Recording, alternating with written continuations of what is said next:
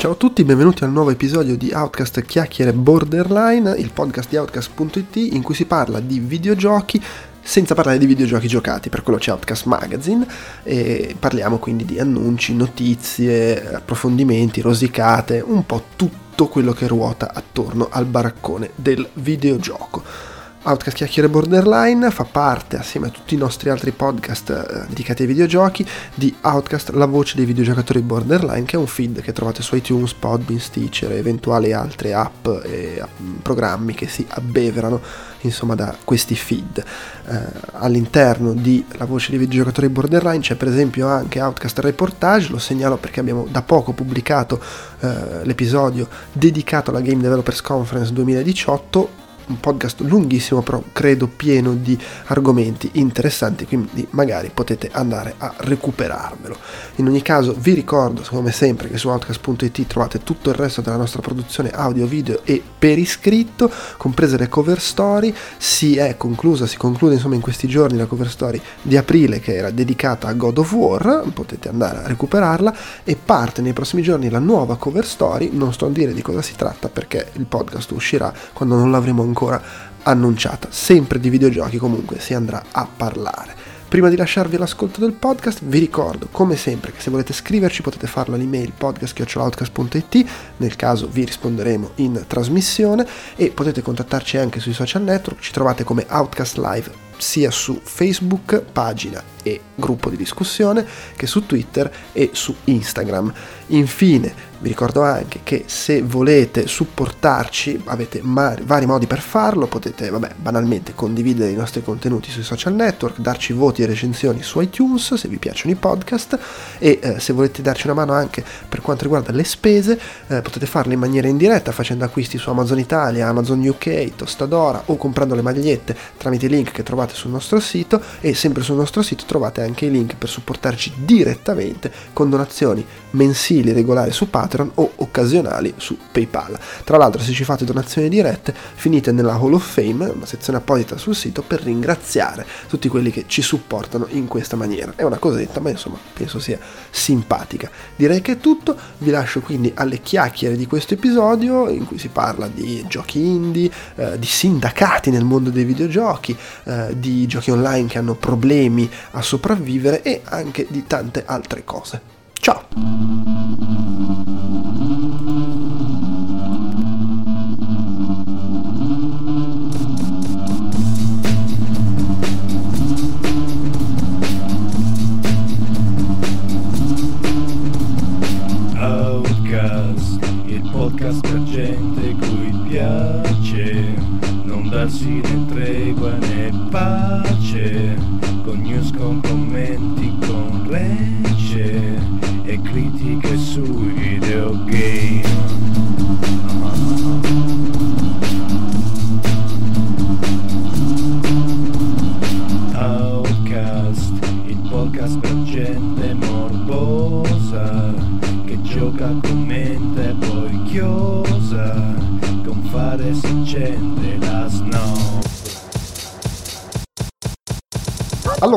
Qua eh, in diretta su YouTube a registrare il nuovo Chiacchiere Borderline. Io sono Andrea Maderna, con me c'è Alessandro De Luca. Ciao a tutti, buonasera. E abbiamo già un po' di gente che ci ascolta sul, sul canale. Vedi che serve a qualcosa avvisare prima che registreremo. Poi ne- Se, neanche se troppo prima. in corsa magari la gente ha da fare, non si mette a guardare la tv e non molla. Eh, infatti, questo fatto che ho avvisato con un giorno d'anticipo magari è servito a qualcosa. E più tardi eh, si, si aggiungeranno il Peduzzi e il Pocoto. Ehm, stasera va così, si comincia in due e poi eh, cres- cresciamo sulla distanza, credo. spero. Che magari è buono perché vuol dire che non dobbiamo... Crescendo entusiasmante. Eh, sì. Speriamo. Eh, allora, abbiamo un po' di cose di cui chiacchierare. A occhio, alcune potrebbero generare discussioni, altre secondo me andranno via un po' veloci. Comunque, vabbè, mi sembrano più o meno tutti argomenti interessanti. Come al solito, li hai, me- li hai messi tipo tutti tu in scaletta. E- la cosa, tra l'altro, è che stavolta me ne sono ricordato prima, perché di- le, ultime, le ultime puntate a cui avevo partecipato erano tutti argomenti tipo di due o tre giorni prima della data di registrazione perché oh cazzo c'è, c'è il, il chiacchiere non ho messo argomenti non c'è niente di cui parlare. Invece stavolta seguendo un po' di più, ah questo è carino, lo metto, quindi c'è anche roba che non è proprio recentissima, tipo di un mesetto fa, tipo, però Vabbè, ci è capitato di trattare argomenti di sei mesi prima a volte. Per questo. Poi registrando ogni due mesi, eh, avendo la cadenza bimensile del chiacchiere, per forza che magari eh, capita qualcosa di interessante il giorno certo, dopo certo. Va bene, allora il primo, il primo, argomento è un tema abbastanza caldo ultimamente, se, ci, se ne è parlato un pochino anche la GDC di questa cosa eh, e in generale è caldo il tema di la gente che si sta lamentando di Steam ultimamente, soprattutto gli indie perché eh, Steam ormai è un macello, c'è una quantità di giochi allucinanti. Tra l'altro, su questo tema, eh, se non avete ascoltato il podcast sulla GDC, le otto ore di podcast eh, all'interno una delle conferenze che racconto è di Mike Rose che eh, parla un po' delle statistiche di Steam, della situazione di Steam, sciorinando una serie di numeri anche abbastanza agghiaccianti su quanto è difficile adesso fare soldi ed emergere. Eh, e tra l'altro, una delle cose che citava è proprio il fatto che adesso Steam Direct è questa cosa qui che puoi pagare, se paghi 100 euro puoi uscire su Steam senza senza dover superare altri blocchi, limit, paghi 100, 100, dollari scusa, e puoi pubblicare il tuo gioco. Il che già prima non è che non uscisse le, le schifezze su Steam, adesso proprio ha aperto i cancelli del, del, della sciolta. E... che è un problema di cui tra l'altro avevamo forse parlato en passant eh, quando avevamo parlato di, quei, di, quelli che facevano i, i, giochi riciclati solo per metterci le carte, che poi la gente vendeva le carte e, si, e, e praticamente fa, fa, faceva, il valore delle carte rivendute era più alto del valore del gioco pagato, quindi continua, c'era questo circolo vizioso dei, della gente che comprava sti non giochi solo per avere le carte. E Pocotto aveva detto sì, che, che tra l'altro è, il problema era anche de- derivante anche dal fatto che Steam non ha nessun minimo di filtro della roba, alla roba che può arrivare sul suo negozio sì, no, infatti, anzi, continua a toglierne di filtri. E c'era questo, articolo, l'hai messo tu in scaletta, no? Sì, l'ho messo io.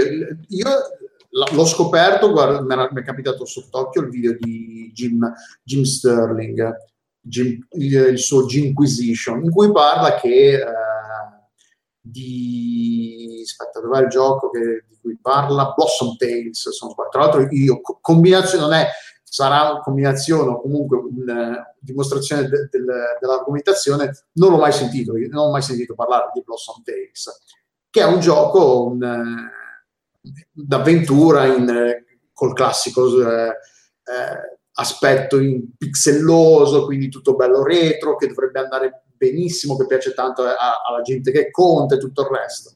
Però su, su, su Steam è andato male, non so è uscito su Steam a marzo 2017, quindi è, non è neanche recentissimo, è di un annetto abbondante fa.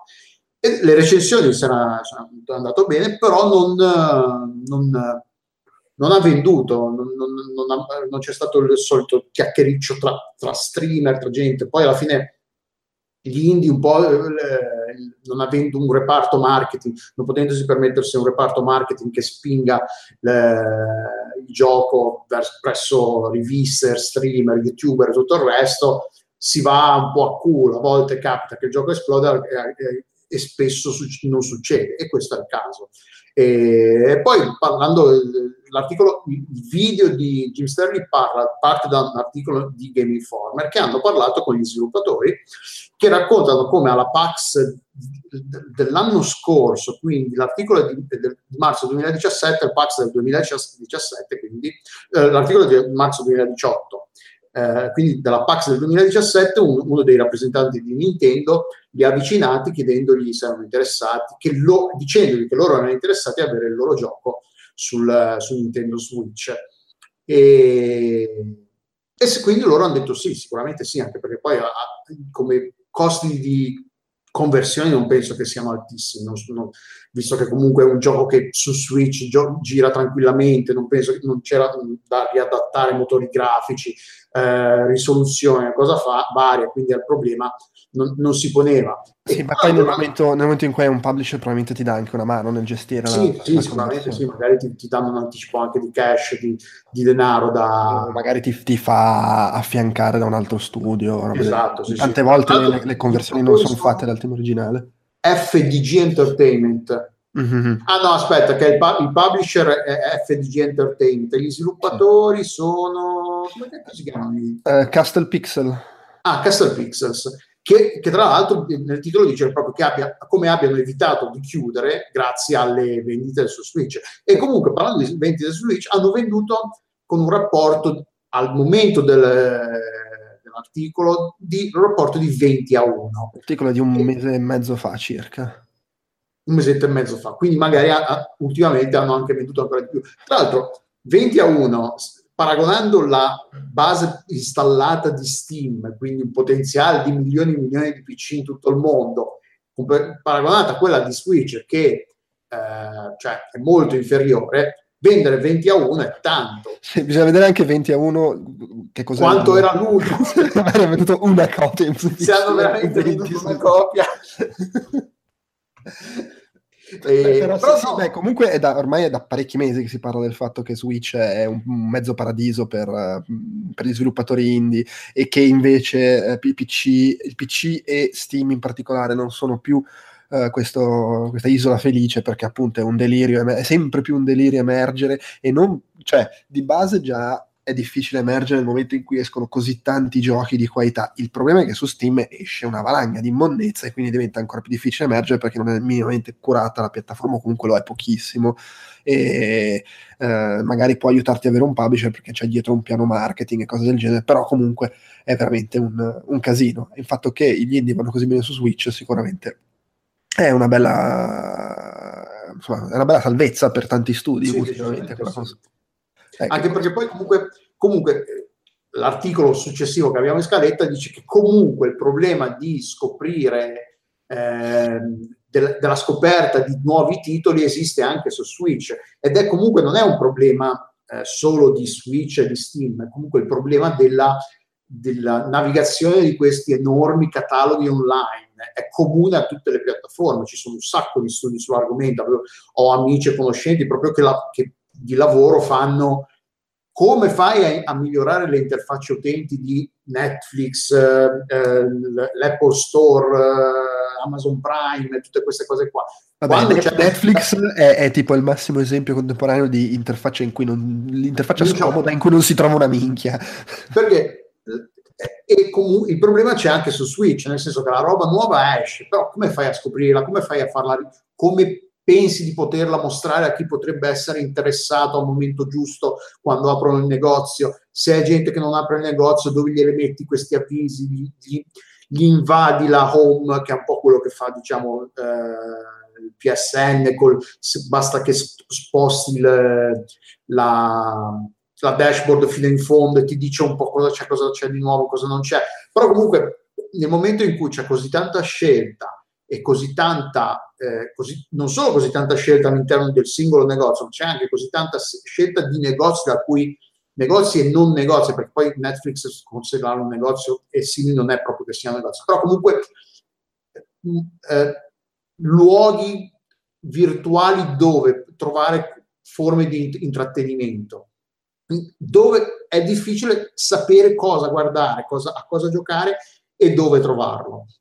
E appunto, tanta gli sviluppatori e le, i provider di, di contenuti si, avvit- si, affidano a questi fantomatici algoritmi che dovrebbero risolvere, far vedere le cose giuste al momento giusto alla persona giusta, però in realtà alla fine ti fanno vedere un, una percentuale minima, infinitesi- infinitesimale di quello che è effettivamente disponibile. E spesso non è neanche roba di cui te, ti frega una mazza, perché comunque quello l'hai già visto, quello non ti interessa, in, ba- dici, ah, in base a quello che hai già giocato potrebbe interessarti questo. Che sì, è, vale non vale come, comunque come, come algoritmo, anche perché poi le, si va in base ai tag che magari danno su Steam c'è questa cosa dei tag che dicono c'è tipo roguelike e quindi se hai giocato a un roguelike ti mostra tutti i roguelike.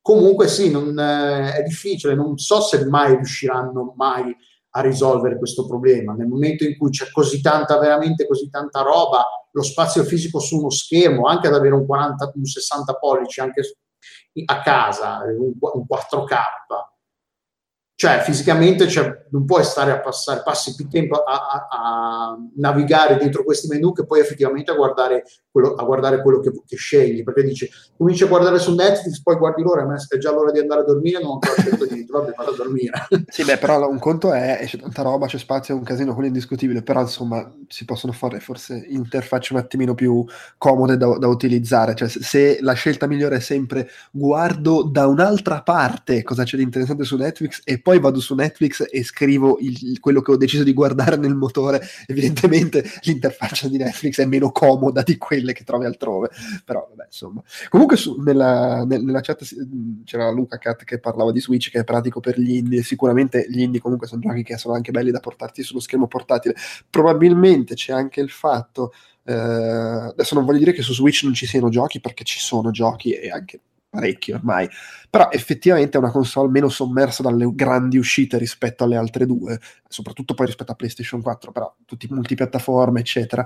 E probabilmente aiuta anche questo, cioè comunque ci sono più margini per dedicare tempo anche a questi giochi indie che spesso magari sono anche esperienze brevi e quindi la gente li compra su, su Switch, magari soprattutto chi gioca soprattutto con Switch ha, ha più fame di, di giochi e, e si mette di più a ravanare anche nel sottobosco degli indie ipotizzo. Sì, il fatto che comunque sì, quando hai detto quella parte, parte di Switch, che magari il fatto che essere portatile, avere questa doppia funzione di console da casa e console portatile, il fatto che sia portatile magari ti invoglia di più a giocare, a giocare giochini che magari sono al, almeno all'apparenza meno impegnativi e quindi più piacevoli da giocare su, su, una roba portatile, magari sull'autobus, perché Zelda sull'auto, sulla metro, non lo so. Probabilmente Ugo ci ha giocato, però non so se ci giocherei. Mm. Ma non, non, so, non, saprei. Devo dire che io a Mario Odyssey mi è capitato di giocarlo nei luoghi più disparati. Al di là ah, del okay. fatto, al di là del, ma in realtà anche Mario Rabbids. Però devo dire che lo trovo un po'. Io non sono un, un, un grandissimo utilizzatore delle console portatili in generale fuori casa. Cioè, alla fine le uso in casa. Però il Switch, non so, io lo trovo un po' ingombrante da portare in giro. Cioè, non vado in sì, giro sì, normalmente eh... con una borsa o uno zaino e mi è capitato di portarmelo dietro perché volevo fare sul treno una partita Mario Rabbids e dovevo portarmi dietro la borsa, che però è una roba che non mi porto dietro normalmente, quindi è un impedimento. Però, insomma, vabbè. Va bene, eh, passiamo a parlare del secondo argomento, eh, sindacati. sì, che, che, in realtà anche questo è un tema di cui, su, vedo spesso, su Twitter vedo spesso chiacchiere, gente che dice ah queste cose non succederebbero se ci avessimo i sindacati. Comunque dimmi. Che lei. è una cosa tra l'altro che, di cui avevamo parlato molto alla larga quando abbiamo parlato più volte dello, dello sciopero dei doppiatori in America.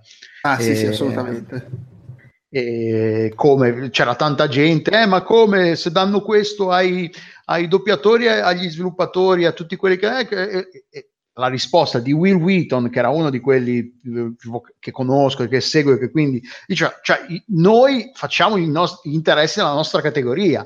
Se gli sviluppatori eh, vogliono avere qualcosa che si organizzino tra di loro, non è che possiamo prendere le battaglie, visto che noi abbiamo un sindacato che ci protegge, possiamo fa- stare dietro a tutte le battaglie di tutti i lavoratori di tutto il mondo, di tutte le industrie del mondo. Ci vuole un, un, un, live- un movimento di, organizza- di organizzazione sì, per ogni singola co- eh, eh, categoria non esistendo poi il, il, il, sindacato generale totale globale come abbiamo la CGL piuttosto che la WIL in Italia, che quindi ci sono più categorie sotto la stessa bandiera. E, e comunque l'articolo appunto dice che eh, in, eh, c'è un gruppo che, che, sta, che alla, DGC, alla GDC voleva, ah, si, si, è eh, mosso per incominciare a creare un movimento di... Ehm, eh, dei sindacati nel mondo dei videogiochi, cosa che non esiste, almeno nel senso che um, il problema de, de, de, delle condizioni di lavoro nel mondo dei videogiochi è, è una cosa molto conosciuta, dal, dal fatto che dal, dalle pratiche di, del cosiddetto crunch time alle in scadenza di, eh, quando arriva la, la, le scadenze, quindi bisogna consegnare il gioco a tutti i costi, quindi si fanno più ore dell'orologio e, sono cose che ovviamente non, vengono, non sono regolate da contratti nazionali, non sono regolate da... Non, e, e, i lavoratori non sono tutelati in nessun modo. Non, cioè, sono quelle cose che ci si aspetta che lo sviluppatore di videogiochi faccia. che in un mondo, cioè in passato, ormai le, le tutele per i lavoratori stanno un po' crollando un po' ovunque, però nel fatto che comunque tu eh, quando c'è da consegnare il gioco ci, ci si aspetta che, che, tu stia in ufficio dalle 12-14 ore al giorno, weekend compresi, una cosa e l'altra, è un po' assurdo. E appunto, in questo il, il, um, il sì, poi vale, se, vale, vale sempre il fatto, stiamo parlando di un settore comunque creativo, ci sono momenti e contesti in cui ci sta che ci si sprema perché, che ne so, l, uh, salta fuori l'occasione e bisogna preparare il, il prototipo. Mi viene in mente il, il, caso, adesso non so se è andata così, però mi viene in mente il caso dei nostri amici che hanno fatto eh, Mario Rabbids, nel momento in cui ti dice Nintendo sì, eh, vogliamo vedere la vostra idea, ci sta che passi anche che ne so, un, adesso non so quali siano i tempi, però immagino un mese a spremerti uno stronzo perché oltre a fare quello che dovresti fare normalmente prepari il prototipo da presentare a Nintendo, figata. Il problema è quando è 365 giorni l'anno così. E tra l'altro, e appunto, poi c'è anche questa cosa qua, eh, c'è anche il, il, il, problema che il mondo dei videogiochi, è comunque l'industria, va, va tanto avanti, avanti con, la, eh, con, la, passione di chi ci lavora, perché comunque il videogioco è, dif- è difficile che ci sia, cioè penso che ormai ci sia, perché comunque il mondo dei videogiochi è cresciuto talmente tanto che penso che, arri- che, ci sia gente che arriva da, tutti, da tutte le, le, parti, diciamo, tutti stili di, gli stili di vita e gli, eh, le aree culturali, però c'è tanta gente che ci lavora perché è appassionata ai videogiochi, non c'è ne- è difficile uno che sviluppa videogiochi e dice ah ma io non ho mai giocato a un videogioco, lo faccio solo perché paga bene, anche perché non è neanche vero, perché comunque se vuoi fare i soldi ti conviene andare a lavorare in una banca come sviluppatore, lì che fai gli orari normali e, e, non, ti, e non, ti, insulta nessuno neanche su Twitter, per dire. Quindi eviti anche di questi problemi. Quindi la passione è anche una, una, una cosa per cui gli, i lavoratori dell'industria vengono sfruttati, perché gli, gli eh, i datori di lavoro se ne approfittano perché sanno che comunque. Infatti, ci dice Alex Camilleri in chat: il problema è che molte aziende il crunch ce l'hanno programmato proprio nella timeline del progetto. Eh, cioè, pianificano sapendo allora in quel periodo lì si fa il crunch e ammazziamo la gente. è, anche lì un po' il, il discorso, cioè non è una questione di, come dicevo prima, c'è la, l'opportunità, oppure succede l'imprevisto, oppure capita che, oppure siamo a fine progetto e vabbè è normale che alcune cose, è che proprio viene pianificato il crunch. E in e più, se non c'hai il sindacato, suppongo, non puoi neanche non venga anche dire che adeguatamente. Esatto, o ci si organizzi, che ne so, assumi più gente, turni, cose del genere, cioè diventa proprio... Poi appunto, come dicevi tu, cioè, cioè, essendoci la passione di mezzo, comprensibilmente, uno si, alla fine è, è, anche contento tante volte di dire no vabbè ma sì, il gioco, buttiamolo fuori, figata, fino a che non sei brasato eh. e molli tutto, magari la vita. E, e, quindi sì, insomma è un po' È un po', è un po e anni, anni, fa addirittura non era, adesso, non, era uscito, non c'era stato tipo quel movimento delle mogli di Electronic Arts, una roba del genere. Eh, ora sì, che sì, ci sì. penso. Cioè, è una cosa che comunque, tra l'altro, non è una cosa recente, non è un, un fenomeno recente quello del crunch time, è una cosa da quando esistono i videogiochi praticamente. Ma sì, ma poi è, non è solo videogiochi, cioè il discorso è anche che è normale. A parte il fatto che noi, la, tu più di me, però comunque lavorando nella localizzazione, cioè abbiamo sicuramente avuto a che fare con situazioni folli del tipo, eh esiste 200.000 parole per dopodomani vanno rifatte tutte perché abbiamo cambiato un personaggio e porca puttana. Ma, ma, poi anche, penso, quando avevamo lanciato IGN Italia, io dopo i primi tre mesi a un certo punto ho detto, mi sembra della merda, cioè, ragazzi, io adesso vorrei cominciare a dormire e quindi mi tiro un po' indietro. E, è anche inevitabile se sei molto coinvolto nel, nel, progetto che ti viene spontaneo fare troppo. Lì secondo me ci deve essere anche de, il ruolo del producer sta anche in, nel saper gestire queste cose qua e nel, nel, nel rendersi conto di che, che vabbè, cioè non, non, va bene, spremere la gente in quella maniera, è chiaro, poi il producer c'ha sopra quelli che gli dicono cosa fare, quindi diventa un delirio, però che devi fare. Comunque intanto è arrivato, è subentrato Andrea il Peduzzi, ciao. Buonasera, ciao. buonasera, buonasera. Tu, tu, gli straordinari li stai facendo in ospedale ultimamente. sì, sì, sì, sì, sì, sì, ma non mi dispiace, come ti dicevo oh. in privato, diciamo così, è rilassante.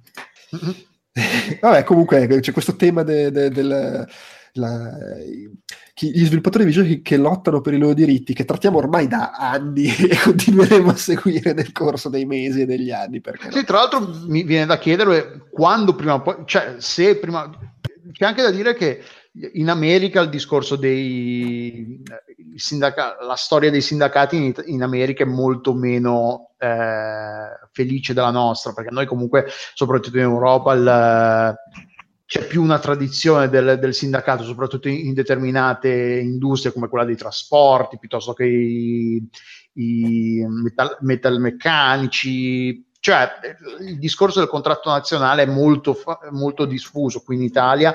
Tra l'altro, me lo stavo, me lo stavo chiedendo prima questa cosa, ma i, i, chi fa videogiochi in Italia a che contratto si rifà?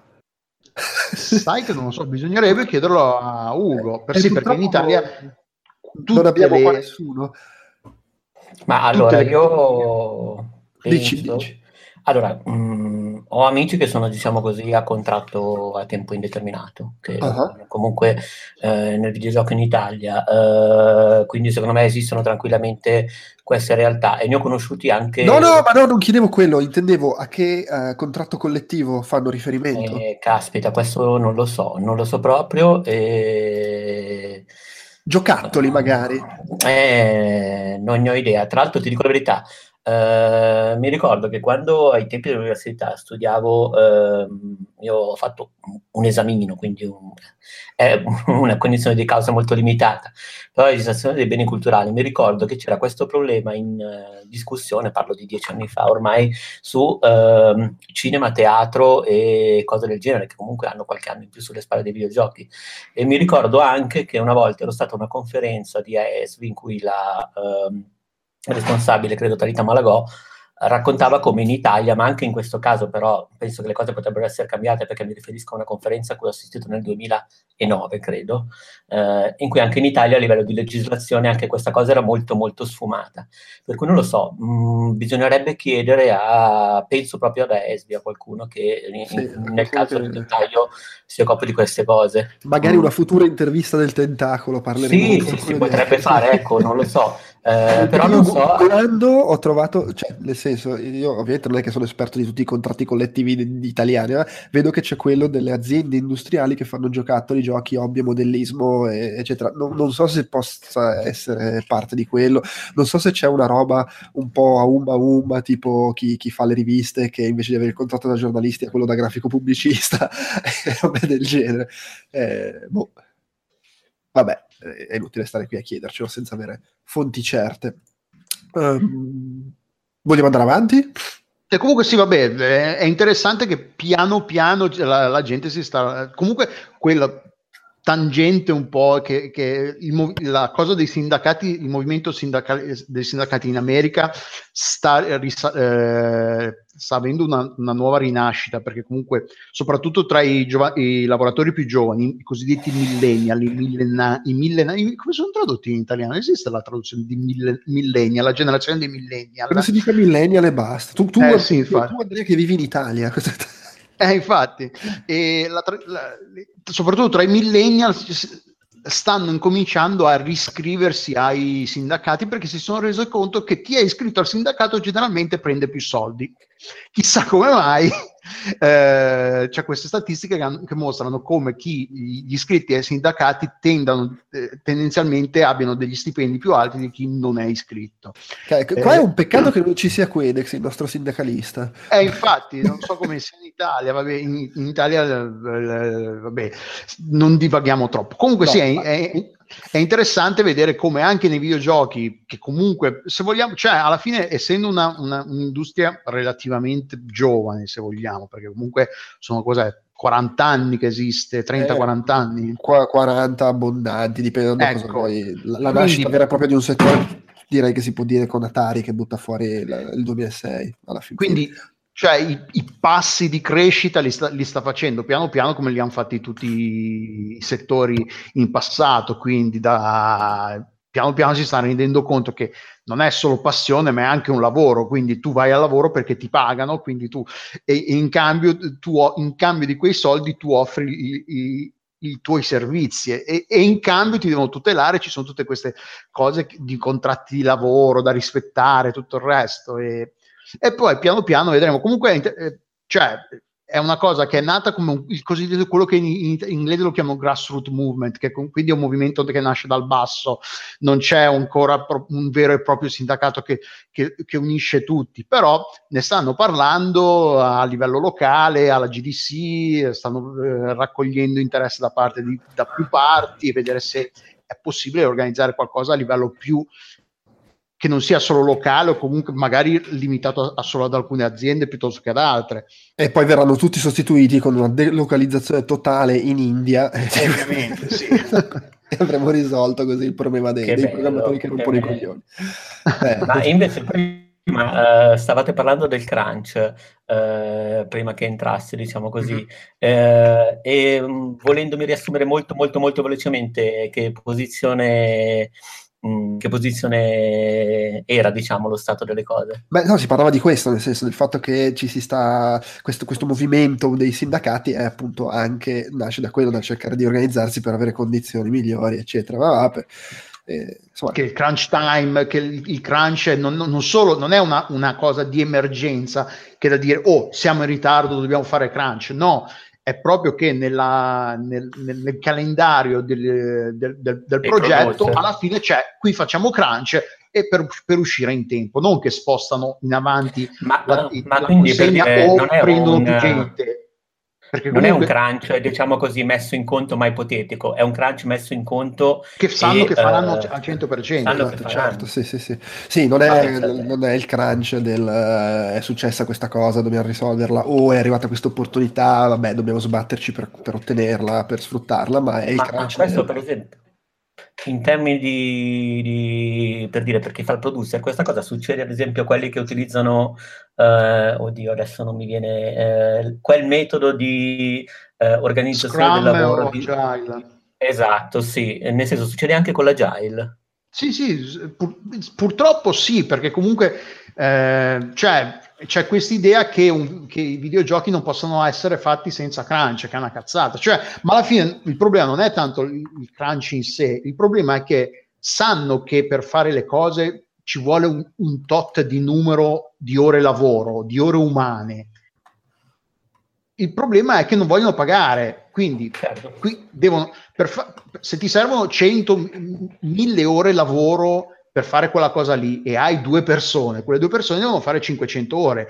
Se alla fine non hai abbastanza giorni, abbastanza gente per farlo, quelle due persone dovranno fare da sole, co- coprire da sole quelle ore. Il problema, la soluzione quale sarebbe? Prendere più gente per fare lo stesso lavoro.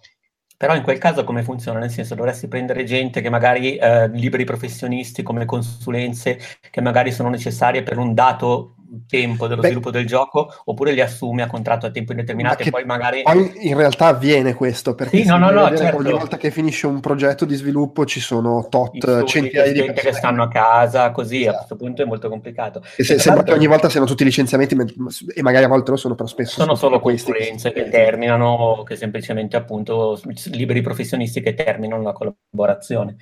Uh, però quello che mi chiedevo invece è, allora premetto che io non ho mai avuto esperienze nello sviluppo, quindi parlo solamente di cose che leggo in giro e poco altro, per cui la mia posizione potrebbe essere anche piuttosto ingenua, però ne ho lette soprattutto nell'ultimo anno e mezzo di tutti i colori, nel senso di gente che fa videogiochi che dice che eh, proprio intrinsecamente lo sviluppo di videogiochi è una materia talmente poco eh, controllabile in termini di progettazione. Premetto che a me da fuori sembra una cazzata, però non, non lo posso sapere con certezza che è necessaria molta, molta flessibilità per, uh, diciamo così, arrivare al traguardo. Ora, quello, quello in una larga misura è, è, vero, cioè almeno è quello che mi dicono tutti, anche, anche Ugo per dire che partecipa qua al podcast dice certo. questo, sì, che comunque poi è tutto un, un, una serie di reazioni a catena che, che allungano tempi. E... Però tutto questo io capisco la complessità del fatto che sviluppare videogiochi è una cosa veramente, eh, è quasi un unicum a livello professionale, però prendendo settori vicini come potrebbero essere quelli del cinema o della televisione che eh, possono soffrire di situazioni simili, utili, uh, hanno un'ingegnerizzazione maggiore, nel, migliore, nel senso il lavoro lì viene gestito in maniera più pertinente. Il punto è, è solo questione di esperienza, di, come si dice, di, um, come si può dire, eh, di giovinezza del settore che non ha ancora trovato la sua misura o sarà sempre una condizione endemica? Eh, boh. Cioè, probabilmente un po' la giovinezza gioca. Eh... Secondo me anche, c'è anche, io sono, quando si tratta di queste cose qua tendo a, a, a, credere nella malafede, che quindi c'è la malafede degli, dei datori di lavoro che se ne approfittano e che per, pur di risparmiare eh, perché poi alla fine non so neanche quanto gli, gli, gli straordinari, come quanto siano pagati, quanto, quante vacanze vengano date dopo, lo sviluppo, dopo il, la fine dello sviluppo. Cioè, ci sono una marea di cose perché dici, vabbè, fai una settimana, un mese di crunch e poi ti, te ne vai in vacanza per tre settimane. Intanto non io è... vi... Scusa, no, vai, scusa. Cioè, non è, non è neanche detto... Ci sono tantissime variabili. Alla fine, secondo me, uno, devono, c'è, c'è, un problema di la gente dovrebbe investire di più, i datori di lavoro, quindi investire di più, prendere più gente per essere sicuri che cra- il crunch non sia necessario e che sia tutto di tra l'altro questa cosa qua era lo sviluppatore di quel gioco tipo Taboo su PS3 quel gioco quella specie di TV quiz su PS3 che era uscito eh, Buzz base, esatto. Quelli invece erano gente, quelli erano tra le cose per cui al tempo leggevo ancora Edge che di queste cose ne parlava abbastanza. Li avevano intervistati e come dicevano come loro cercavano in tutti i modi di essere un, una, una compagnia tra virgolette normale, quindi che la gente andasse lì alle 9, se ne andasse alle 5 o comunque facesse orari normali. Sì, però, sai, cioè, lì non, non, non, però lì non stai facendo ogni anno un FIFA o, o, ogni anno un Assassin's Creed o ogni anno quel che... Cioè, è, è anche un po' quella la diversità.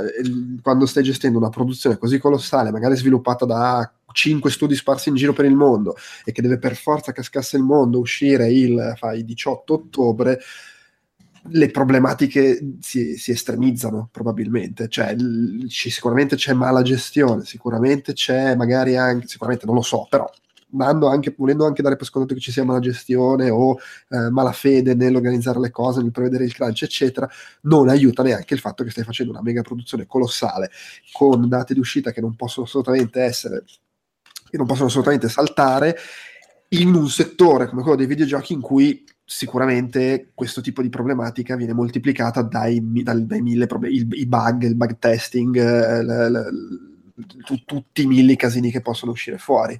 Eh, e che sono poi esacerbate appunto dal fatto di stare facendo, lavorando magari su un gioco abnorme e non su eh, un piccolo gioco indie, anche se poi tutto si rapporta alla quantità di persone che ci lavorano, perché il piccolo gioco indie magari richiede dieci anni perché lo fanno in due. Eh, punto. Intanto io, eh, visto che ne avevo modo, eh, mi sono informato adesso eh, con un mio contatto che praticamente eh, ho chiesto per eh, la questione del contratto collettivo e mi con- vabbè, potendo farlo, perché no, mi conferma ah, no, che non c'è un contratto collettivo, nel senso in Italia, che molti afferiscono ai metalmeccanici e molti all'industria. E quindi ah, non quindi c'è uniformità. Non c'è, okay, sì, non c'è, non c'è. C'è, non esiste neanche un sindacato di riferimento. E, c'è, eh, c'è, c'è il, work, il, workaround con la differenza che qua è per forza, visto che non c'è il contratto collettivo, non è come, esatto. per, i, esatto. come per, i, giornalisti che fanno il, il, contratto da grafici perché non vogliono dare il contratto da giornalisti. Beh, in pratica sì, non esiste, non esiste, un sindacato di riferimento ed è anche questo un problema. E per quanto riguarda, non so, ad esempio nel contratto dei meccalmeccanici mi scrivono che rientrano a tutti i profili tecnici, però dipende dalla singola azienda, e le altre nel uh, contratto contratto dell'industria. Quindi diciamo questa è la situazione. Cioè in Europa mh, mm, a quanto pare stanno facendo una ricerca europea che eh, nel senso magari in futuro poi potremo di cui potremo chiacchierare in qualche altro podcast. Sì, sì, sì, magari faremo appunto avremo modo di parlarne altrove. Direi che possiamo proseguire comunque. Sì.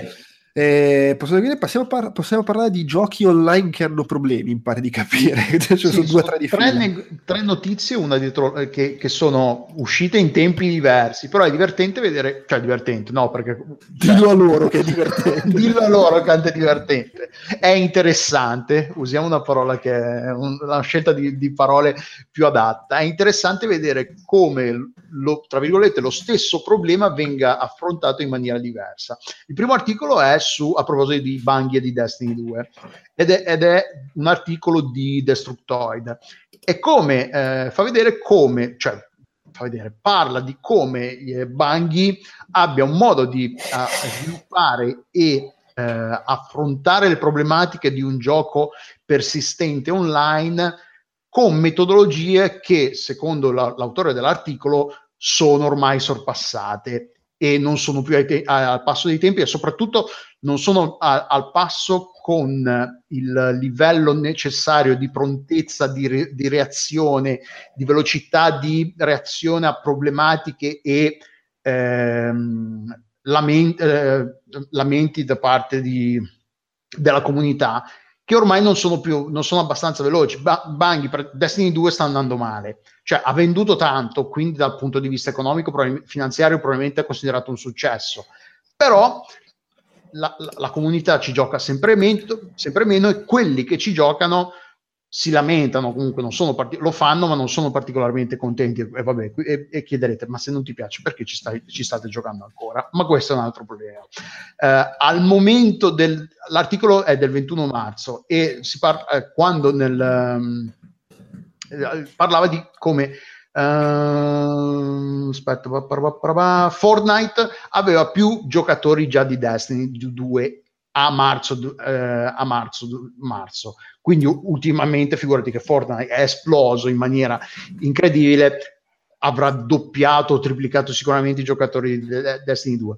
Il problema di, di, di Bungie è che comunque loro hanno fatto uscire questa loro roadmap che, avrebbero, che hanno detto ah faremo questo e quest'altro, questo uscirà a maggio, questo esce ad aprile, però la, la, la stragrande chi l'ha, chi, l'ha, chi l'ha letto e chi l'ha detto ha detto sì ma ok ma il problema è adesso voi vi svegliate adesso e pensate di salvare un gioco con, te- con queste tempistiche che praticamente si parla di mesi e mesi. La gente non aspetta mesi soprattutto con l'enorme concorrenza che c'è nel segmento di, di, dei giochi online. Piuttosto che aspettare che Banghi eh, sistemi di Destiny 2 la gente Destiny 2 lo mette, eh, lo ripone nel cassetto e si de- dedica a qualcos'altro. E se quando le, le fantomatiche, le promesse eh, novità arriveranno non ci sarà più nessuno per vederle praticamente, questo è il problema e eh, l'autore paragona il, Uh, le metodologie di, di Banghi a quelle di per esempio Epic con Fortnite. Prende come per esempio um, tempo fa è successo che Fortnite durante un weekend i, i, server sono andati giù completamente ed è stato praticamente impossibile giocare per un intero weekend ed era comunque ed era anche una, una occasione importante perché se non sbaglio era il lancio di qualcosa quindi c'era tanta gente che ci voleva giocare quindi la gente non ha potuto giocarci.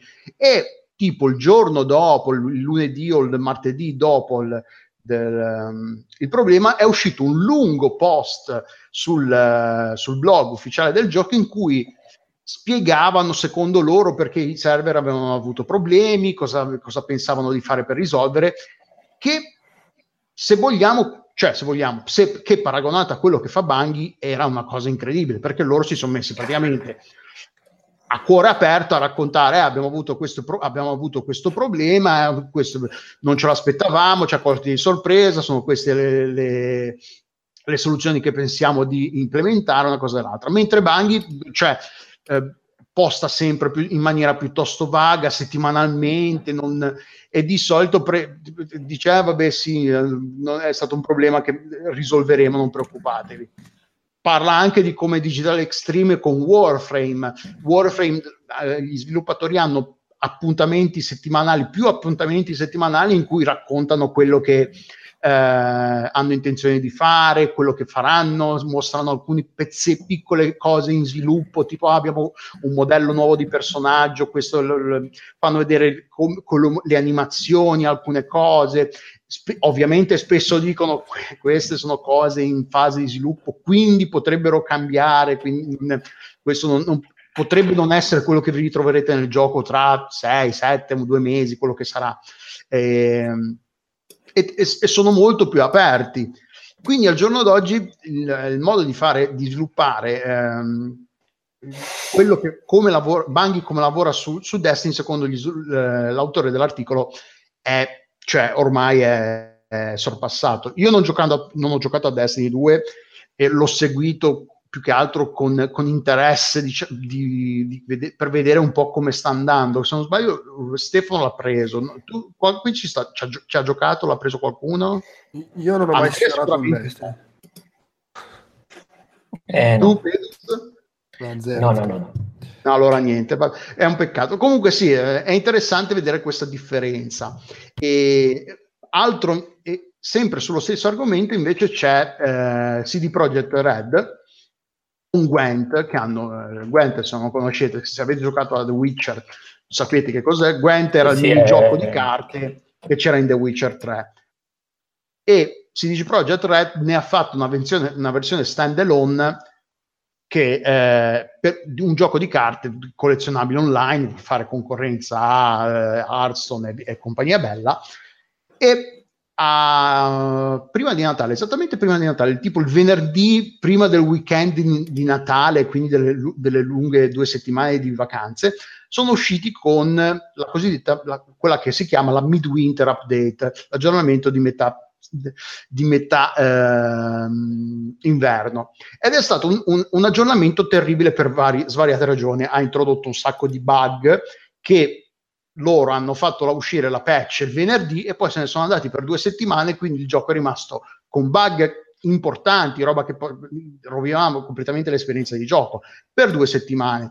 Bilanciamento delle carte non era completamente andato all'aria e tutto il resto. Quindi da lì, da lì in poi è stato una, un crollo di interesse, un crollo di, della percezione di, de, da parte del, dei giocatori del, del, lavoro che avevano fatto fino a, fino a, quel momento. Così cosa hanno fatto? È uscita la, eh, la lettera aperta degli sviluppatori in data, quando è che è uscita? 12 aprile è uscita, in cui dicevano che loro praticamente si sprendono sei mesi di pausa praticamente da qui a, dal 12 aprile in poi ci saranno degli aggiornamenti piccolini qua e là, un paio di patch piccole di cui con, comunque non usciranno nuovi contenuti eh, e il gioco sarà letteralmente non aggiornato per sei mesi, che se ci pensate è una roba assurda perché dal punto di vista finanziario praticamente stanno dicendo CD Projekt Red sa benissimo che loro non faranno soldi con Gwent per almeno sei mesi e non è detto che li faranno neanche tra sei mesi, sempre che riescano a rispettare la, la scadenza dei sei mesi. E, um, ed è ha colto di sorpresa tutti praticamente questa cosa, perché non era una cosa che, che, che è stata paventata. Sapevano che, ci, sa- che sarebbe, ci, sarebbe, stato un annuncio, perché l'avevano detto loro, che c- avrebbero pubblicato la loro roadmap, però nessuno si aspettava che sarebbe stata questa. Eh, ed è stata una roba assurda. Tra l'altro, per ricollegarsi velocemente al discorso, eh, no, no, non abbiamo parlato de, de, di Twitch. C'è un sacco di gente che eh, c'è un sacco di gente intorno a ogni gioco c'è il sottobosco di, dei, dei, content creator su Twitch e su uh, YouTube, quindi gente che parla giornalmente, che gioca giornalmente al gioco, che ne parla giornalmente su YouTube, che fa video, che crea anche video e tutto il resto. E questa cosa qua ha colto di sorpresa anche chi ci probabilmente prova a vivere con, eh, con, con, i giochi di Gwent. Un ragazzo addirittura, un ragazzo, non tanto ragazzo perché è un, un adulto, si è messo a piangere sullo, durante lo stream, quando l'ha, l'ha letta in diretta è scoppiato a piangere, perché probabilmente era uno che, cioè probabilmente era uno che aveva un po' di progetti in ballo collegati a Gwent, che magari ha detto, eh, se magari questi vanno bene, mollo il mio lavoro e faccio questa cosa qua. Dello youtuber e streamer a tempo pieno e questa cosa che Gwent va in pausa per sei mesi l'ha completamente distrutto. E un'altra ragazza che, un'altra che, che anche lei lavora di, su queste cose qua non ha pianto ma si vedeva che era abbastanza scossa dalla notizia perché non se l'aspettava nessuno. Quelli più grossi magari cambiano, cambiano gioco, si dedicano a altro, ma quelli che sono più, più di nicchia, che magari sono conosciuti perché giocano a quello, cambiare, eh, boh, um, cioè non è facile. E comunque sì, Gwent, quindi è sorprendente che, che ci sia CD Projekt Red, da questo punto di vista, una delle compagnie che è più virtuose, perché comunque se c'è da ritardare un gioco lo ritardano, non è che il gioco sono di quelli che credono che il gioco non debba uscire perché deve, usci- deve uscire, ma che debba uscire quando è pronto, perché altrimenti come, chi è che lo dice?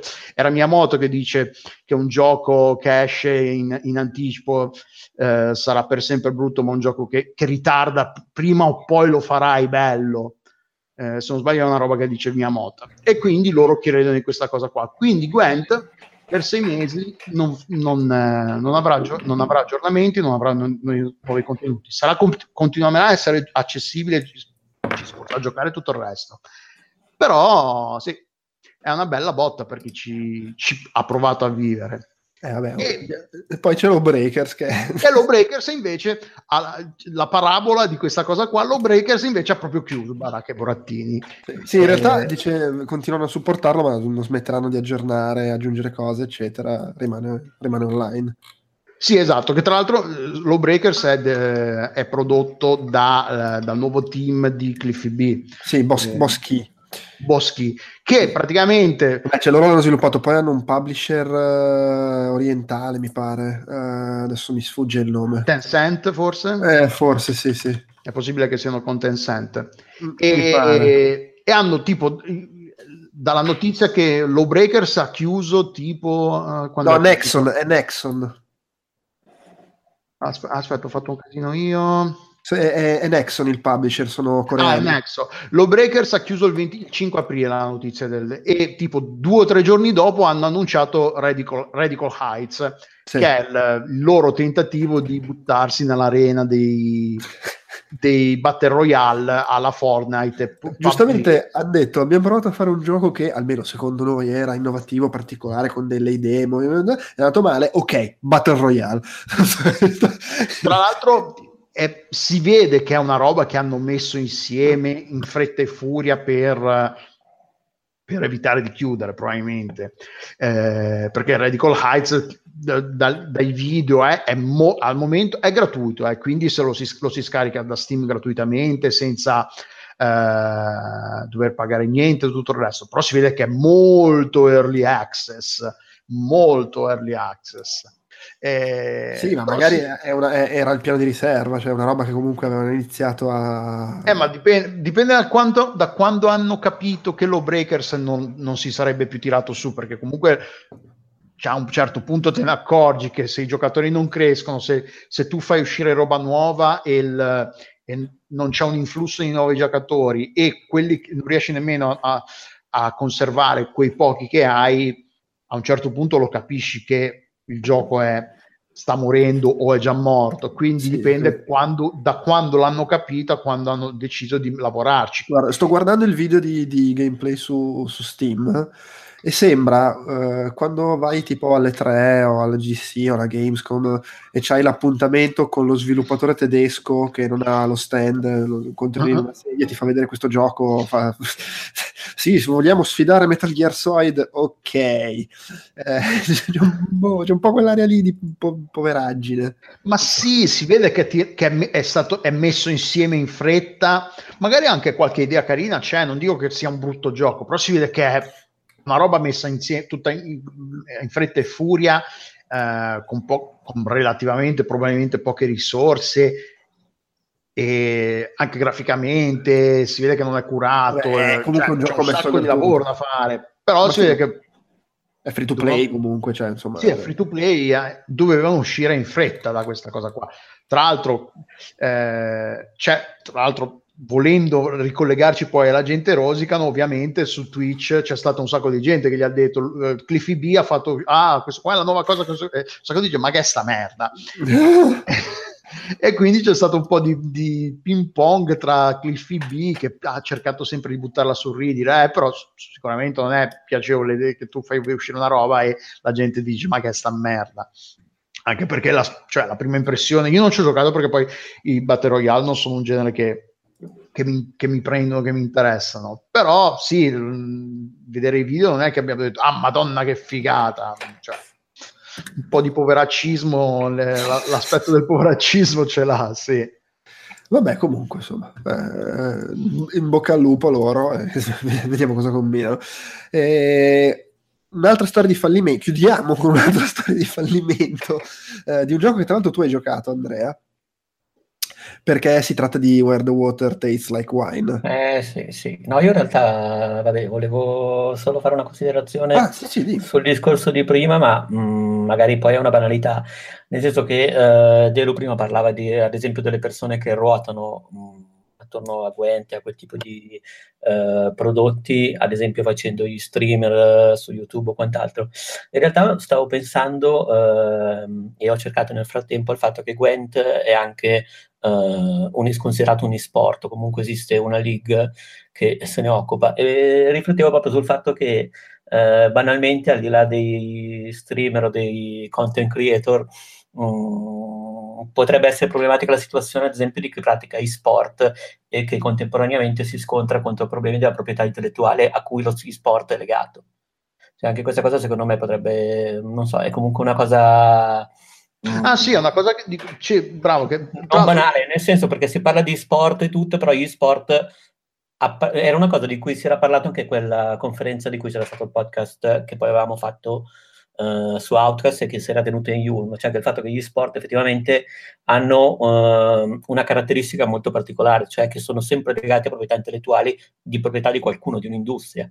E in questo caso, appunto, mh, è pur vero che mh, potrebbero continuare a vivere a prescindere dal, dalla diffusione del prodotto online e tutto quanto perché si tratta di eh, competizioni a parte che hanno tutto il loro giro, però mh, faccio fatica a non pensare che una cosa non impatti sull'altra. No, no, ma infatti è una cosa assoluta, cioè è, è, un, è, un, argomento, è un, argomento, collegato che, di cui vale la, parlare velocemente. I, i, I, tornei ufficiali continuano a esistere e c'era eh, tra questi content creator c'è anche gente che poi viene ehm, eh, su base contrattuale, eh, CD Projekt li chiama per commentare i... Sì, sì, sì, sì. I, e loro c'era già chi, chi, diceva che, cioè, sei mesi di... Co- cioè, da una parte loro dicevano, è bello perché non mi devo tenere aggiornato, perché comunque quello che giocano adesso è più o meno quello che, a cui giocheranno sei mesi, quindi tra sei mesi, quindi non, il cosiddetto, il meta rimarrà lo stesso, non devo tenermi aggiornato e non devo continuare a giocare, posso però è anche palloso da dire, cioè, tra, per sei mesi dovrò parlare della stessa roba, il, il, il, il, torneo non ci saranno nuovi mazzi, non ci sarà niente, cioè, cioè sarà la stessa roba. E, e chi ci gioca invece, eh, per dire, eh, Freddy Babes, che è uno di, uno dei, di quelli più, famo- più famosi, più, eh, ha vinto uno o due tornei recentemente, eh, è un ragazzo inglese che ha una ventina d'anni e lui ha mollato l'università perché ha vinto il torneo, ha vinto il torneo, ha vinto anche un discreto numero di soldi, ha detto vabbè io magari su questa cosa qua ci posso vivere, ha mollato l'università. E ora...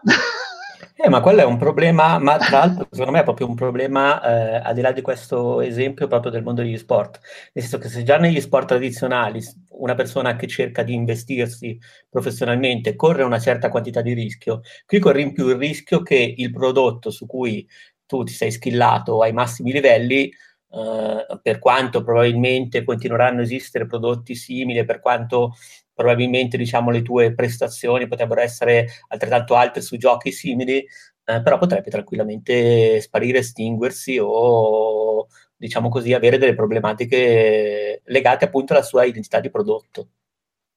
Eh sì, boh, cioè dimentichiamo che questi intorno al mondo dei, a, intorno ai videogiochi non ci sono solo chi, chi, ci lavora direttamente ma chi ci vive prova a viverci in maniera indiretta nel momento in cui un ma tra l'altro Destiny 2 eh, c'è un sacco di, di gente che diceva tra, tra, i content creator ci sono quelli dedicati che parlano solo di quello, che quindi fanno uscire video settimanali, scusa, video giornalieri su quell'argomento, su quella cosa lì che ne parlano.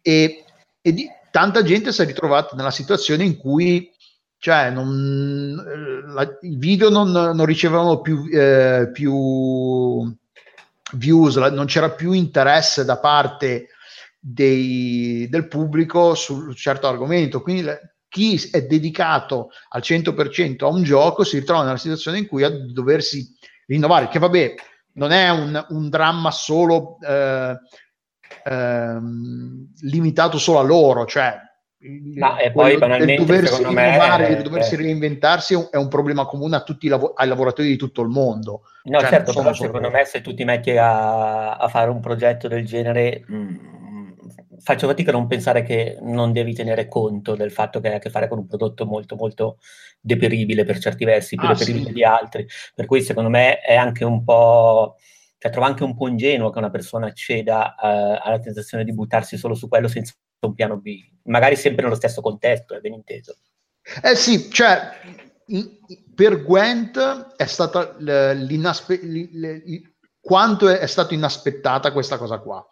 Eh, perché nessuno, cioè, sapeva, erano più o meno una cosa, c'era malcontento, il gioco era, però il gioco non era ingiocabile o brutto, c'erano state un po' di decisioni una dietro l'altra che avevano lasciato l'amaro in bocca, però alla fine non, non sembrava niente di irrecuperabile, ma evidentemente eh, gli sviluppatori avevano dati molto più tragici di quello che era la percezione dei, del, del, pubblico, perché poi alla fine la percezione del pubblico è, è Reddit, YouTube, Twitch, quindi alla fine vedi, vedi evidentemente non, non, non, c'era abbastanza gente che ci giocava, comunque c'era un, un, cro, una, un, calo dei giocatori, cioè ci sono un sacco di, di elementi che portano a, a, una certa decisione piuttosto che a una decisione del genere da parte degli sviluppatori. E, quindi sì, è stato li, li, quanto inaspettato è stato questa cosa qua. E, e poi adesso vediamo tra sei mesi, tra l'altro sei mesi se rispettano quanto hanno detto, perché essendo, come ne abbiamo parlato prima, lo sviluppo dei videogiochi è, non è una, scelta, una scienza esatta, è possibilissimo che, che, le cose vadano male, che quindi ritardino pure sulla loro tabella di marcia e che quindi peggiorino le cose.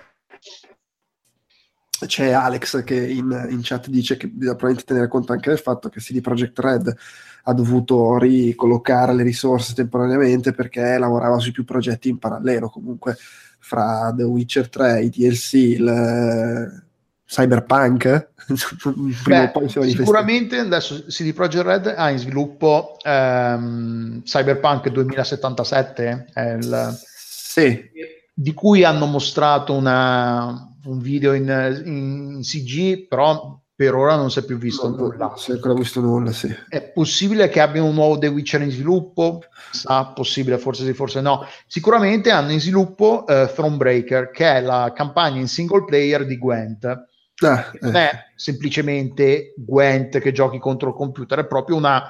Hanno mostrato alcune cose, è proprio un gioco che ti dà delle carte di Gwent, però è una roba molto interessante. Una, c'è una mappa su cui ti sposti, è una roba interessante e non è una roba alla avventure in single player tipo Hearthstone che giochi solo semplicemente contro degli avversari magari particolari, però controllati dal computer.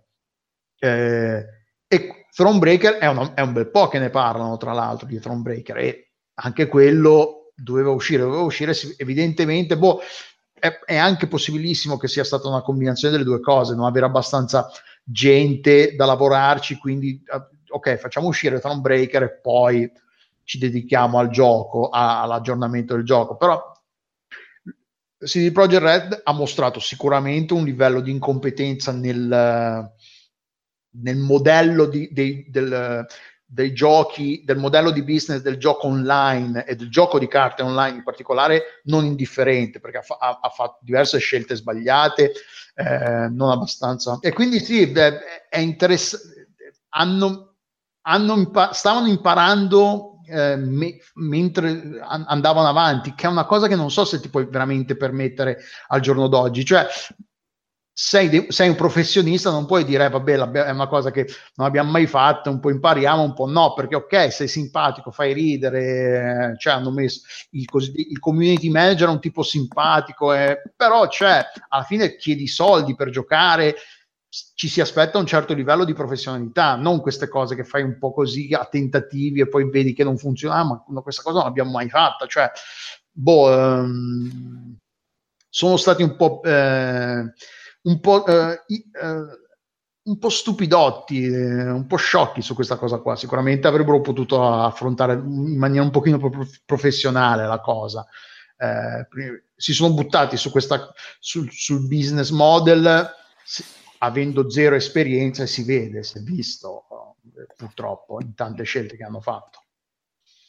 Va bene, dai, allora passiamo finalmente a parlare di uh, Where the Water Tastes Like Wine. So che tu, che beh, tu Andrea, intanto sei l'unico di noi tre che ci ha giocato. Io l'ho visto brevemente quando ero alla GDC l'anno scorso, però non mi ci sono soffermato più di tanto. Tu invece proprio te lo sei giocato, hai fatto la recensione uh, sul sito, su Outcast, e uh, c'era questo lungo post mortem scritto che ha fatto lo, lo sviluppatore, sostanzialmente giungendo alla conclusione che Uh, probabilmente non, non, ci sono più i margini per fare giochi di questo tipo. Ma secondo me non ci sono mai stati i margini. cioè, cioè, lui, lui aveva, lav- aveva, lavorato su Gone Home, o ricordo male? Sì, aveva lavorato su Gone Home, poi sì, ha deciso di, diciamo così, buttarsi su questo progetto. Mm, tra l'altro mi chiedo se aveva lavorato su Gone Home, prima veniva da... Uh, come si chiama? Da, da uno studio di, uh, da 2K per caso? Eh, questo non lo so, perché sì, alcuni di quelli di Gnome avevano lavorato su Bioshock, su sì, uno sì, dei... sì, sì, Ma questo onestamente non lo, non, non lo, saprei dire, però cioè, l, eh, voglio dire, ha fatto un gioco che è super di nicchia, con una grafica a essere buoni strana. Eh, guardi il trailer e non si capisce che cacchio di gioco sia. È sì, tra l'altro si conferma, ha lavorato a 2K Marine e ha lavorato su Bioshock 2. Quindi eh sì, sì, infatti quelli di Gnome arrivavano da là. Il, il, il multiplayer tipo. No, no, no, no, loro avevano fatto il multiplayer forse di, di, Dead Space 2, non vorrei mm. dire una fesseria, però comunque loro hanno fatto Bioshock 2, mi pare. E sì, poi sì, sì, sì.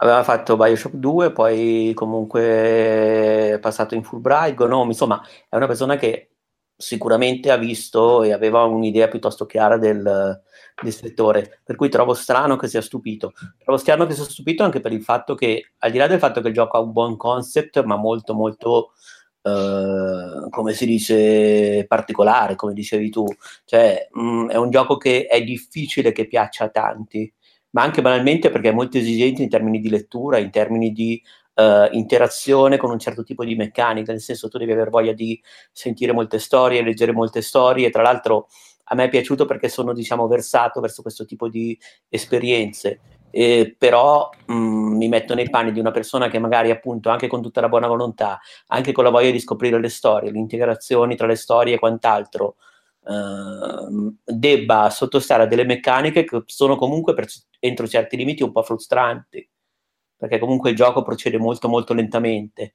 Da vedere mh, mm, come ho anche scritto nella recensione secondo me l'aspetto estetico è un po' anche il punto debole del gioco, senza contare che secondo me non c'è nemmeno molta armonia tra eh, le parti diciamo di esplorazione e le parti diciamo di dialogo, cioè comunque è un gioco che se da un lato si vende bene perché ha delle belle storie, un buon doppiaggio, una buona scrittura, c'è il nome di Sting e anche lì però mi chiedo mh, mm, quanto lo avranno pagato, lo avranno pagato, mi chiedo anche questo banalmente. Mm-hmm eh, perché magari, insomma, magari hanno cercato invece un altro tipo di collaborazione, però secondo me stesso, la stessa presenza di Sting non, non, non so quanto possa essere... Lui, eh... lui dice di aver speso c- circa 140.000 dollari per le collaborazioni, i collaboratori. Poi certo, dice però... anche che primi, nelle prime settimane ha venduto meno copie di, quanta, di quanti follower ha su Twitter. Sì, sì, Twitter sì. ha tipo meno di 4.000 follower. Per cui... eh, ma questo secondo me è proprio il classico gioco di cui un certo tipo di giornalismo mh, mm, parla volentieri perché è comunque un gioco interessante di cui raccontare, ma che poi in realtà l'utente medio non si compra. Nel senso, io non so, banalmente Andrea, tu che sei uno che gioca un certo tipo di esperienze, mh, mi dici che non l'hai giocato, no? Come scusa? Ah, Andre- Andrea, tu stesso per esempio non l'hai giocato? No, no, non c'è, vabbè, ma quello non fa testa, io, io non, non, gioco una fava per questo. No, no, no, certo, ok, però sei in target, è un gioco piccolo, un gioco che si può consumare anche in fretta, e comunque, mh, mm, diciamo così, banalmente, siamo qua in quattro, in tre e non l'hai giocato. Per cui... No, lo so, però io non faccio veramente test, io la roba appena uscita ci gioco solo se mi arriva da recensire, se no okay, io sto, okay. ho, ho, appena giocato il primo Uncharted.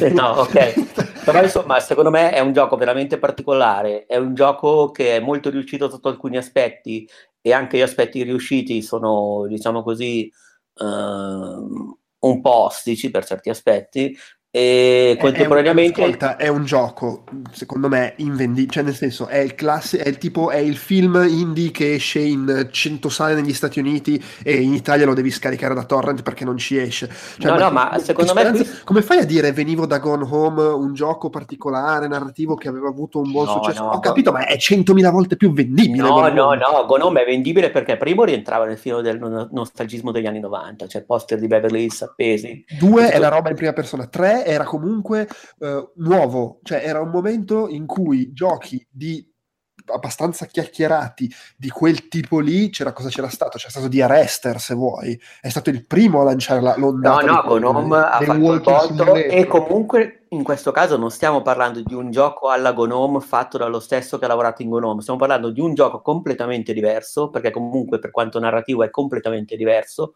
fatto dallo stesso che ha fatto Gone Home o comunque da parte di- dello stesso team, per cui insomma non è neanche, non poteva nemmeno godere di quel tipo di onda. E poi obiettivamente gioco sì, secondo me si è anche venduto male, perché è vero che se ne è parlato sulle riviste un minimo, però cioè, non lo so, secondo me non è stato spinto particolarmente. Eh, rimane Però- il fatto che se fai un progetto del genere, secondo me devi avere la consapevolezza di sapere che è un progetto rischioso, ma Beh, molto ma se- rischioso. se- secondo me però entriamo in un discorso che si ricollega a quello di prima dei sindacati o comunque diciamo eh, della dimensione del mercato dei videogiochi. Nel senso che ehm, diciamo ci sono industrie simili ai videogiochi come per esempio il cinema o il teatro, soprattutto il teatro che mh, banalmente negli ultimi decenni non è che faccia proprio il botto, diciamo così, in termini di coinvolgimento di pubblico, però in qualche modo ci sono stati che hanno delle politiche di protezione verso certe cose. Ora, se anche i videogiochi, banalmente, in futuro dovessero avere eh, anche di sovvenzione o quant'altro a livello pubblico, per cui ad esempio tu puoi permetterti di sperimentare assumendoti un certo rischio, mi sentite? Sì, sì, sì. Ok? Eh, diciamo così, a quel punto giochi del genere potrebbero avere senso, così come può aver senso un film del sé che nasce in un certo bacino eh, produttivo e di utenza, che magari ha delle idee dirompenti, ma è, eh, diciamo così, poco poco fruibile, poi però banalmente è comodo averlo sia perché, non so, uno Stato si fregia culturalmente di quel prodotto Ma e infatti poi sto, che- sto che quasi- gioco do- doveva farselo produrre dall'ente quasi culturale del Minnesota, tipo.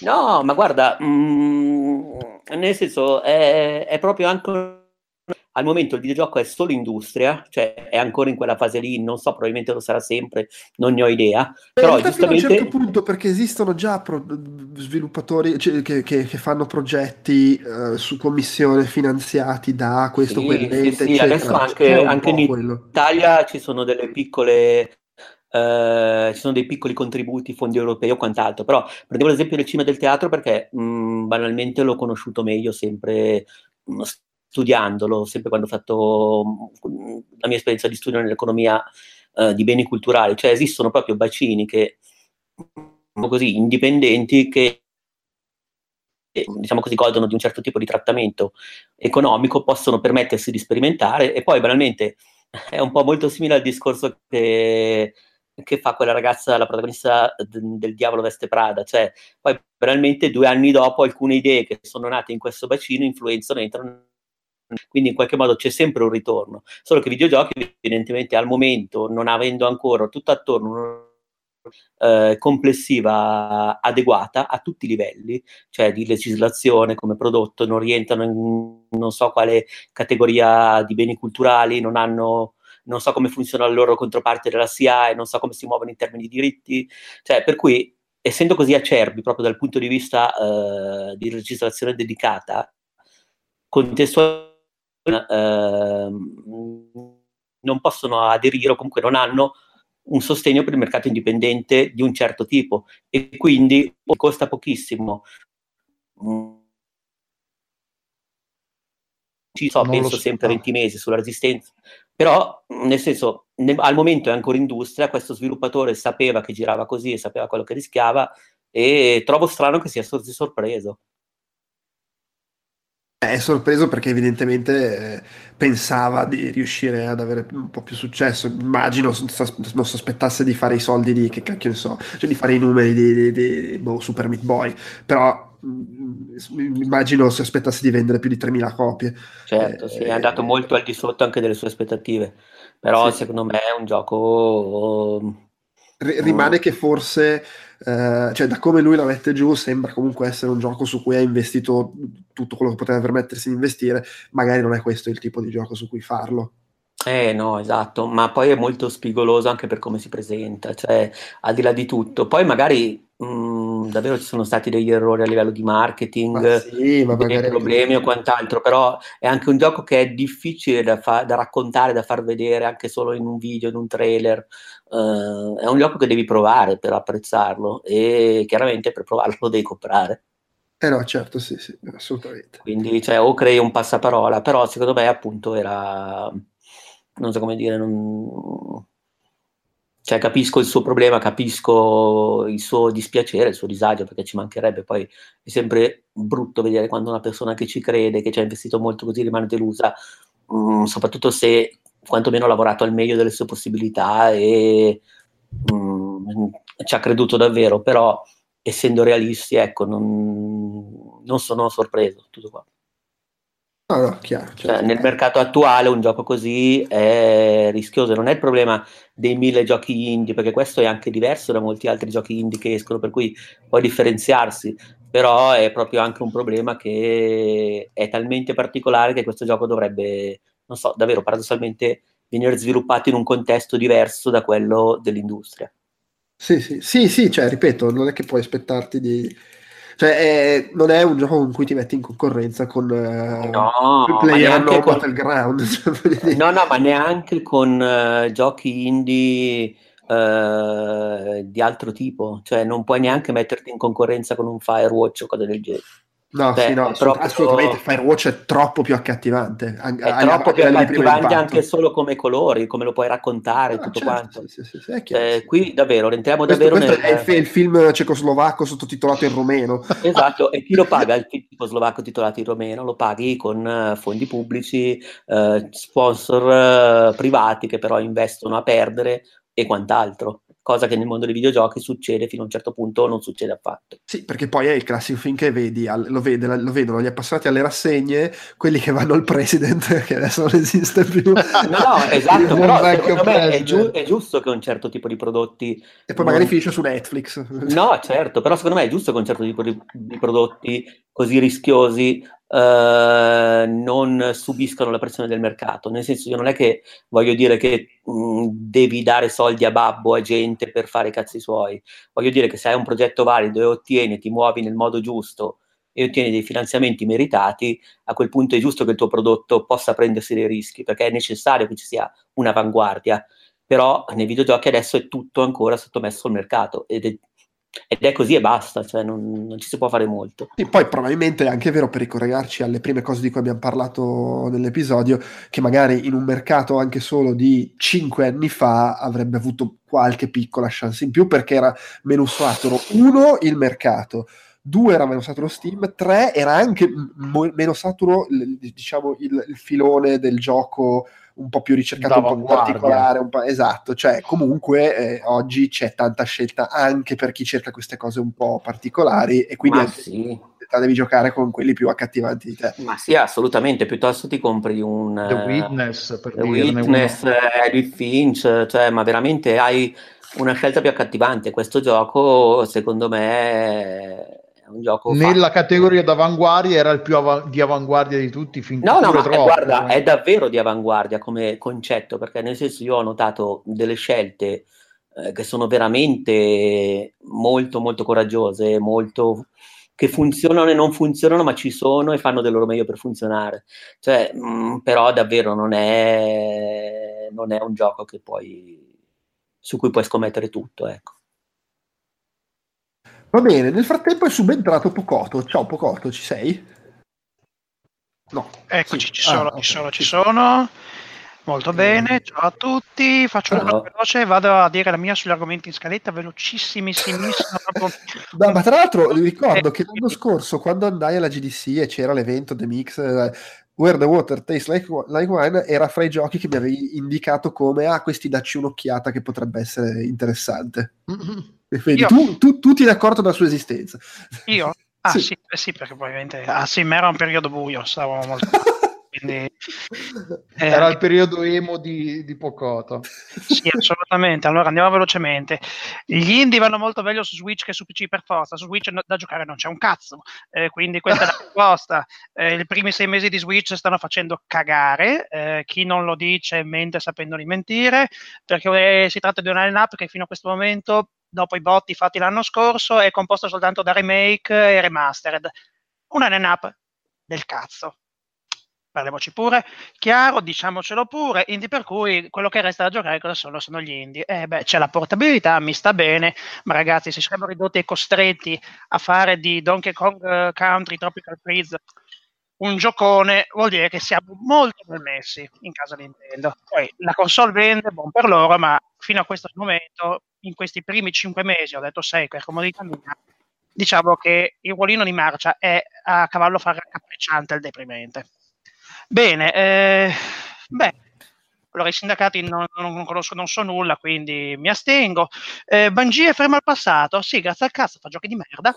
Eh, Destiny è una cazzata, Destiny è un service at game, non è uno sparatutto, è la solita cragna che viene allungata con lo sputo per anni e anni per tenere le persone attaccate. Praticamente una sorta di MMO soltanto in formato FPS. Poi cosa dire? Mm, Gwent si prende una pausa. Oh, Thor, guarda, CD Projekt ha voluto giocarla la carta e fare finta di fare il suo Hearthstone e gli è andata male, lo mettono in pausa, che peccato. Lawbreakers fa ciao ciao con la manina, per forza ha sempre fatto schifo. Ora, il Super Beyond è sempre stato un grandissimo idiota, non ha mai azzeccata una in vita sua. Quindi il fatto che anche il suo giochino del cazzo, che poi deve essere stupido e subumano per mettere a fare un FPS competitivo nel periodo in cui gli FPS arena non funzionano, proprio ti scorreggia il cervello. È chiaro che non abbia funzionato. Poi ha cercato di spingerlo come la merda nei tubi e non ha funzionato. Chi se ne stupisce? E poi cosa abbiamo? Ah, Boschi ha già pronto il nuovo gioco. Ti va male un genere, cosa fai? Ti butti a pesce sul genere dei Battle Royale, l'ennesimo genere di merda. Chissà come andrà a finire, chissà. E in più cosa fai? Ti presenti con la valigia legata con lo spago, come uno scappato di casa, con un early access che più early access non si può, che prende schiaffi su Steam. Strano, ma questo Cliffy B è sempre stato bravissimo, deve essere un vero genio, ma fino ai tempi di Jack, di Jack Jazz Rabbit, cioè proprio talentuosissimo, ti dirò, ma proprio un talento che non si discute, però... mm, mm, mm, mm. Bene, eh, direi che ho finito i recuperi, dai. Sei in pari. Sì, sono in bre- brevi ma intenso. Ha fatto la speedrun. Su Twitch la dovremmo mettere. La, speedrun della scaletta. Cose verissime, voglio dire che Boschi abbia pronto il nuovo gioco, ma chi se ne strafrega? Io non, Beh, per dire, lo Lawbreakers è andato, eh, però è... io non vedo l'ora questa bolla dei Battle Royale esploda, perché se non se ne può più, è una bolla di merda, di giochi legati con lo spago, Player Unknown's Battleground, devi essere scemo in testa per giocartelo, che amici PCisti in ascolto che passate la vita di fronte a quel merdone che sta in piedi con lo sputo programmato da quattro cinesi in bottega, finitela, datevi all'ippica, cambiate genere, finite di ricavare questa merda. Il show di Fortnite che è brutto come il colera, dovete essere umani, dei mangiatori di merda per fare quella roba. O col mausettino, la tastierina, fanno cagare, cagare. Punto. Beh, Pocotto è un po' che non, non partecipava, ci voleva questo sfogo. per, per- ritrovarti subito Poi- in forma. Ma veramente fa cagare, c'è proprio una roba, ma ma- marcia putrefatta. Eh, Fanno, perché vanno di moda questi Battle Royale? Perché ci sono i twitchettini, gli streamerini da YouTube, questa gente che se la canta e se la suona, che faccio dire, allora fa giocare anche un gioco di moda. Fortnite, sai com'è? Free to play, prendo questi giochi che hanno 5.000 ingredienti e nessuno è, è ben sviluppato, perché questo è il problema dei Battle Royale. Hanno 5.000 cazzate ficcate dentro, ma nessuna. Tecnicamente fanno schifo a Giuda, cioè proprio, neanche per 30 denari lo comprerebbe sono brutti da giocare, hanno svantaggi a non finire, problemi di codice e uno dovrebbe pagare per sti merdoni. Cioè, zero. Comunque ognuno è libero di farsi del male come vuole. Tenere- No, no, certo, certo. Ah, ecco sì, appunto, Cliffy B cosa si mette a fare per l'appunto? Si mette a fare un Battle Royale con un'estetica finta anni 80. Ma Cristo. Cioè, coglione. Cioè, Ah, super biondo lo chiamavano il super biondo. Vabbè, che fin dai tempi di Gears of War che è un pezzo pagliaccio, però finalmente ha dimostrato di che pasta è fatto. ok, Eh, ok. Andiamo avanti, andiamo avanti. Va bene. Intanto è da, è da un bel po' ormai che volevo, cioè un bel po' nel senso mezz'ora ho notato. Un saluto probabilmente al fan di Rincast che ci ha messo il pollice verso su YouTube. Così. Maledetto. o magari è proprio uno di Rincast infiltrato lì che ci sta guardando. Secondo me è Cliffy B. Ah, può, può essere, Cliffy no, ma B. non avevamo ancora parlato di lui, il pollice è apparso quasi subito. Ha fatto bene. Va bene, passiamo alla sezione delle segnalazioni a raffica, anche perché ce ne sono un po', vedo. Quindi, eh, le hai messe tu, Delu, gli, gli, gli Eh, la prima e l'ultima, quella Ok. in mezzo no. Eh, Qui in mezzo sì l'ho messa io. Dici cos'è questa cosa? Ah, eh, allora, sono i no clip, no? YouTube eh, c'è un canale che si chiama No clip, no clip. No Clip, che sono specializzati in eh, video- eh, documentari di videogiochi. Sì, belli, Eh, belli. Sì, hanno, sono- hanno il canale su Patreon, eh, gli si può dare i soldi, loro propongono i progetti, sono gente brava, sono abbastanza bravi. Uno degli ultimi che hanno fatto eh, uscito in due parti, la prima parte il 19 ma- marzo e qualche giorno dopo la seconda, è un, un documentario di circa un'oretta totale su eh, Warframe, il gioco del, eh, di Digital Extreme che dal 2013 è online e va avanti con buon successo. Ed è la storia di, la, la storia di dalle, eh, dalla nascita di Digital Extreme, i fondatori, cosa facevano, cosa eh, facevano i fondatori prima di fondare Digital Extreme, tipo uno dei fondatori lavor- è uno dei programmatori più importanti di ehm, eh, Unreal Tournament. Cioè, è, tut- è tutta gente che ha, ha un- eh, i fondatori hanno un pedigree, un curriculum vita molto importante nel mondo dei videogiochi. A un certo punto hanno fondato questa, eh, eh, questa compagnia, hanno, eh, lavoravano a progetto, quindi erano quelli che da un, da un momento all'altro non sapevano se sarebbero rimasti a galla perché finito un progetto, se non te ne arriva uno nuovo da un, da un publisher, una conversione o quel che è, eh, rischi di dover mandare a casa tutti. A un certo punto ha- hanno deciso di creare una loro IP che era inizialmente non era Fu- Warframe, era, eh, era un gioco di ninja spaziali. Loro l'avevano presentato alle tre, non mi ricordo, eh, le, date non me le ricordo precisamente, però prima del 2013 ovviamente. L'avevano presentato alle tre, avevano fatto vedere questo video, poi hanno incominciato a farlo girare per i publisher, la gente gli diceva, ah sì, bello, ma e non riuscivano a trovare nessuno che gli desse i soldi, quindi hanno incominciato, hanno deciso di cambiare completamente, di buttarsi sulla cosa online, di sfruttare quel lavoro che avevano fatto per creare quello che sarebbe diventato Warframe. E anche lì a un certo punto hanno cominciato a, a a- a proporlo ai publisher che gli dicevano no, beh, è bellissimo, a un certo punto un certo, uno addirittura gli ha detto ah è bellissimo, una figata, non riuscirete mai a farci dei soldi, che, che- che è stata una frase che uno dice, che, che Steve Sinclair, che è uno del, eh, forse il, crea- il direttore artistico, comunque è uno dei, dei- delle- dei capi dello studio, ha detto che è una frase che l'ha lasciato assolutamente di sasso, l'ha, l'ha- l'ha- fatto raggelare, e gli ha chiesto perché, e gli ha chiesto di spiegare, ha detto, cioè, non, non avrete mai il, il- l'infrastruttura per mantenere e aggiornare costantemente un prodotto con questa qualità grafica di contenuti. E, e quindi si sono poi, a- cioè, il problema era stato quello, quindi loro hanno lavorato proprio per creare un, un un, eh, un prodotto che, che avesse quelle, che non dovesse compromettere troppo sulla qualità e di mantenere quel livello qualitativo che loro avevano in mente fin dall'inizio. Quindi poi hanno lanciato il progetto come, eh, come succede spesso con eh, un, un programma di fondatori, quindi chi, chi dava i soldi in anticipo aveva accesso alla close beta, ai vari, vari bonus, eh, tipo il lifetime achievement, eh, badge spe- specializzati, tutte queste minate qua. E racconta un po' la storia di come all'inizio eh, costantemente il, il lo- il responsabile finanziario dello studio guardasse i dati finanziari del gioco per, per vedere, oh madonna, stiamo ancora perdendo soldi. E si ricorda ancora al giorno d'oggi il momento in cui ha aperto il- i dati finanziari e ha visto che, che avevano cominciato a fare dei soldi, pochi, però non erano più in perdita, che in quel giorno come che ha incominciato a, a urlare alla moglie, ah, abbiamo cominciato a fare soldi. È molto interessante perché cioè, è, è la, la storia di, di un- di uno studio che, che- che è in giro da, da una decina d'anni, sono di più, e di un gioco che è, che è in giro da, una- da circa cinque anni e che continua a fare soldi in un panorama in cui se non, cioè, eh, se non tiri per la, eh, stringi per la gola i tuoi clienti in tutti i modi possibili, loro invece cercano in tutti i modi di essere onesti, di, per addirittura c'è per un esempio di, di, eh, di cui parlano nel video, che a un certo, hanno, a un certo punto durante lo sviluppo del gioco hanno introdotto un modo per ottenere dei colori per il proprio pet. Ci sono cani, le versioni di Warframe di cani e gatti che ti porti dietro da combattimento.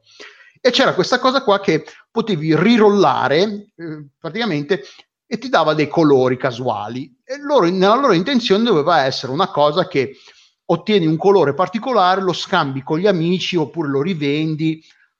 È una cosa simpatica, tanto per ovviamente a pagamento con, la, con la valuta del gioco. E tipo il giorno dopo, poche ore dopo, avevano visto che un utente in particolare aveva usato questa funzione, non so se due o trecento volte nel giro di poche ore e si sono resi conto subito. Ovviamente la, la funzione non costava tanto, quindi facciamo che questo avesse spento, speso, dai, fai 50 dollari in questa funzione. Si sono resi conto che avevano creato una, la, una versione di Warframe da, di una slot machine che non era assolutamente quello che loro volevano e quindi hanno subito disattivato la cosa, l'hanno tolta subito poco dopo cosa che figurati, una, roba come Electronic Arts, minchia, c'è uno che ci ha speso 50 dollari, investiamoci su questa cosa immediatamente.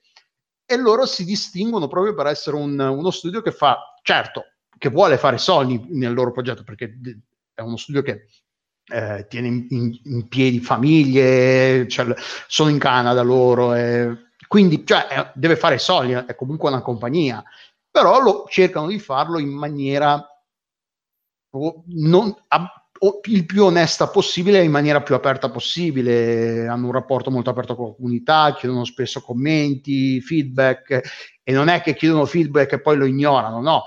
Se il feedback è di un certo tipo, spesso, tipo ultimamente avevano chiesto feedback sulle modifiche del, del sistema di danno del gioco, loro avevano proposto un modello che non ha ricevuto particolarmente eh, non ha avuto feedback particolarmente positivi, allora per, per l'hanno accantonato e hanno detto, boh, vediamo se poi come lavorarci, per ora non è, ha detto ci, ci ritorneremo, ma per ora non è nella priorità.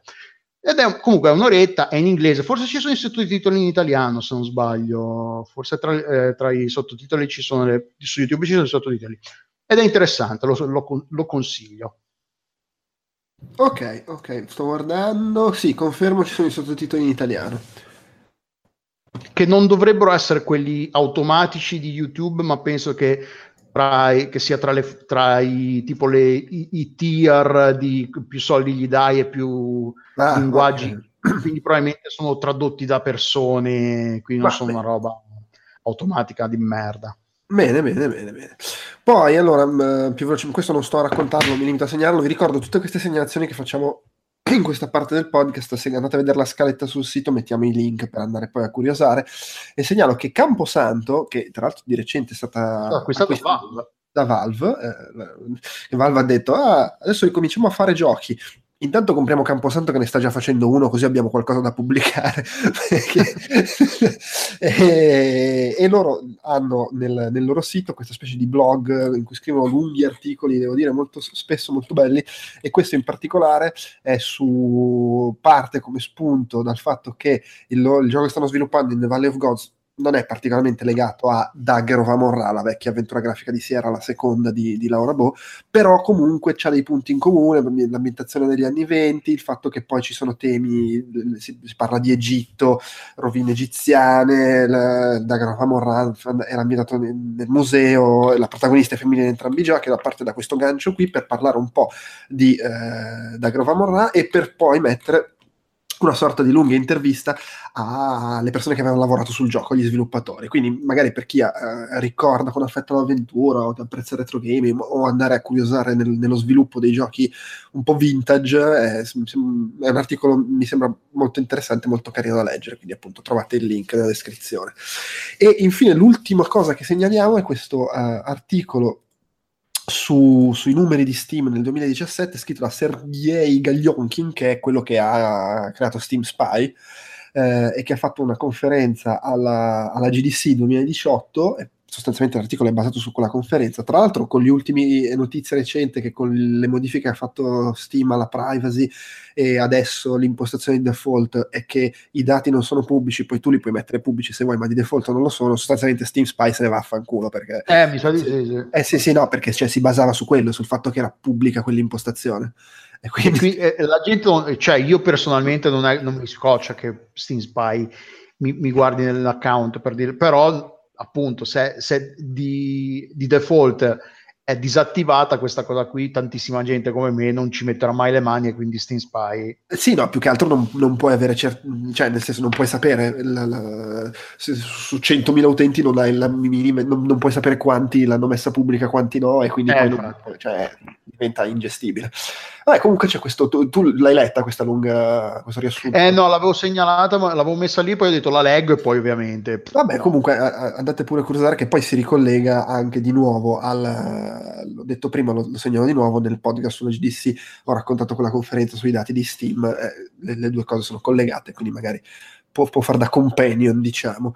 Poi, velocemente, prima di passare alla gente rosicano, che insomma, bene che è arrivato Pocoto, e, e la rassegnina sui vari progetti crowdfunding. Questa volta c'è una marea. Sì, infatti cerco di essere veloce, sono, quasi tutti sono andati a buon fine, tranne uno, facilmente prevedibile. Ma vabbè. primo. no, purtroppo Pocoto lo so, immaginavo che ti avrebbe dato fastidio, ma Forti Wings... Ma io ricordo recensito sto merdone. Eh, ma perché non era uscita la versione Nintendo 64? Era uscita la versione stampa, comunque, comunque circolò il codice alla stampa. Sì, sì, eh, era uscito credo su, uh, non vorrei sbagliarmi, ma forse era uscito su PlayStation e su Nintendo 64 non venne invece pubblicato perché... Boh, eh, Finalmente sì. una buona notizia. Peccato che questi stronzi abbiano dovuto fare un Kickstarter per, per, per tornare indietro e cancellare la storia, quando la storia aveva... di essere stupido. Eh, però hanno fatto 131 mila dollari su 20 mila richiesti, quindi eh, che ci dici? la gente quanto è stronza. Poi segnalo che ce l'ha fatto The Beast Inside, che è un, un, gioco d'avventura in prima persona horror. Avevo fatto uno stream quando era uscita la, la demo, avevamo bisogno di 60 mila dollari, ne ha fatti 83 mila, quindi uscirà se, se, se, vi incuriosiva. Adesso, oh, se volete andare a rivedervi lo stream, sta sul nostro canale YouTube. Sì, è quella roba polacca, misto fra PT e Resident Evil 7. Sì, ma non era malaccio quella parte che ho giocato. Sì, sì, ma polacchi. Eh beh, giusto, i polacchi, sì. sì. La fanno a parte preti. È, è, una di quelle cose a cui non giocherò mai, ah, che non guarderò neanche probabilmente i, gli stream. I trailer. ok. No, gli stream, stream, i trailer. Eh, ok, ok. Ma sai, no, lo stream no, c'è il tipo che dice cazzate sopra, magari non ti spaventi. Ah. Poi, uh, Third Edition, che è questa casa editrice francese che pubblica libri su, su, videogiochi ormai da diversi anni, aveva fatto un Kickstarter per pubblicare un po' di traduzione in inglese che era andato bene, ne hanno fatto un altro, di nuovo hanno fatto 125.000 euro su 60.000 richiesti, quindi arriveranno in inglese i libri su Final Fantasy VIII, Dark Souls, Zelda e hanno fatto, credo, anche Ah, anche il libro su Yoko Taro hanno raggiunto come stretch goal, quindi ci sarà anche quello. Io Bellissimo. Ho, eh, io ho letto quello su Metal Gear, cioè su tutta la saga di Metal Gear, e ne ho anche scritto sul sito, ed era molto bello. Adesso sto leggendo quello sui Bioshock ed è bello pure quello. Quindi. Anch'io sto leggendo quello su Metal Gear ed è, confermo, è bello, persino nella traduzione italiana. Ah, è vero, perché quello è uscito anche in italiano, tra l'altro. Sì, sì, tra l'altro, prima che uscisse la versione inglese è uscito in italiano.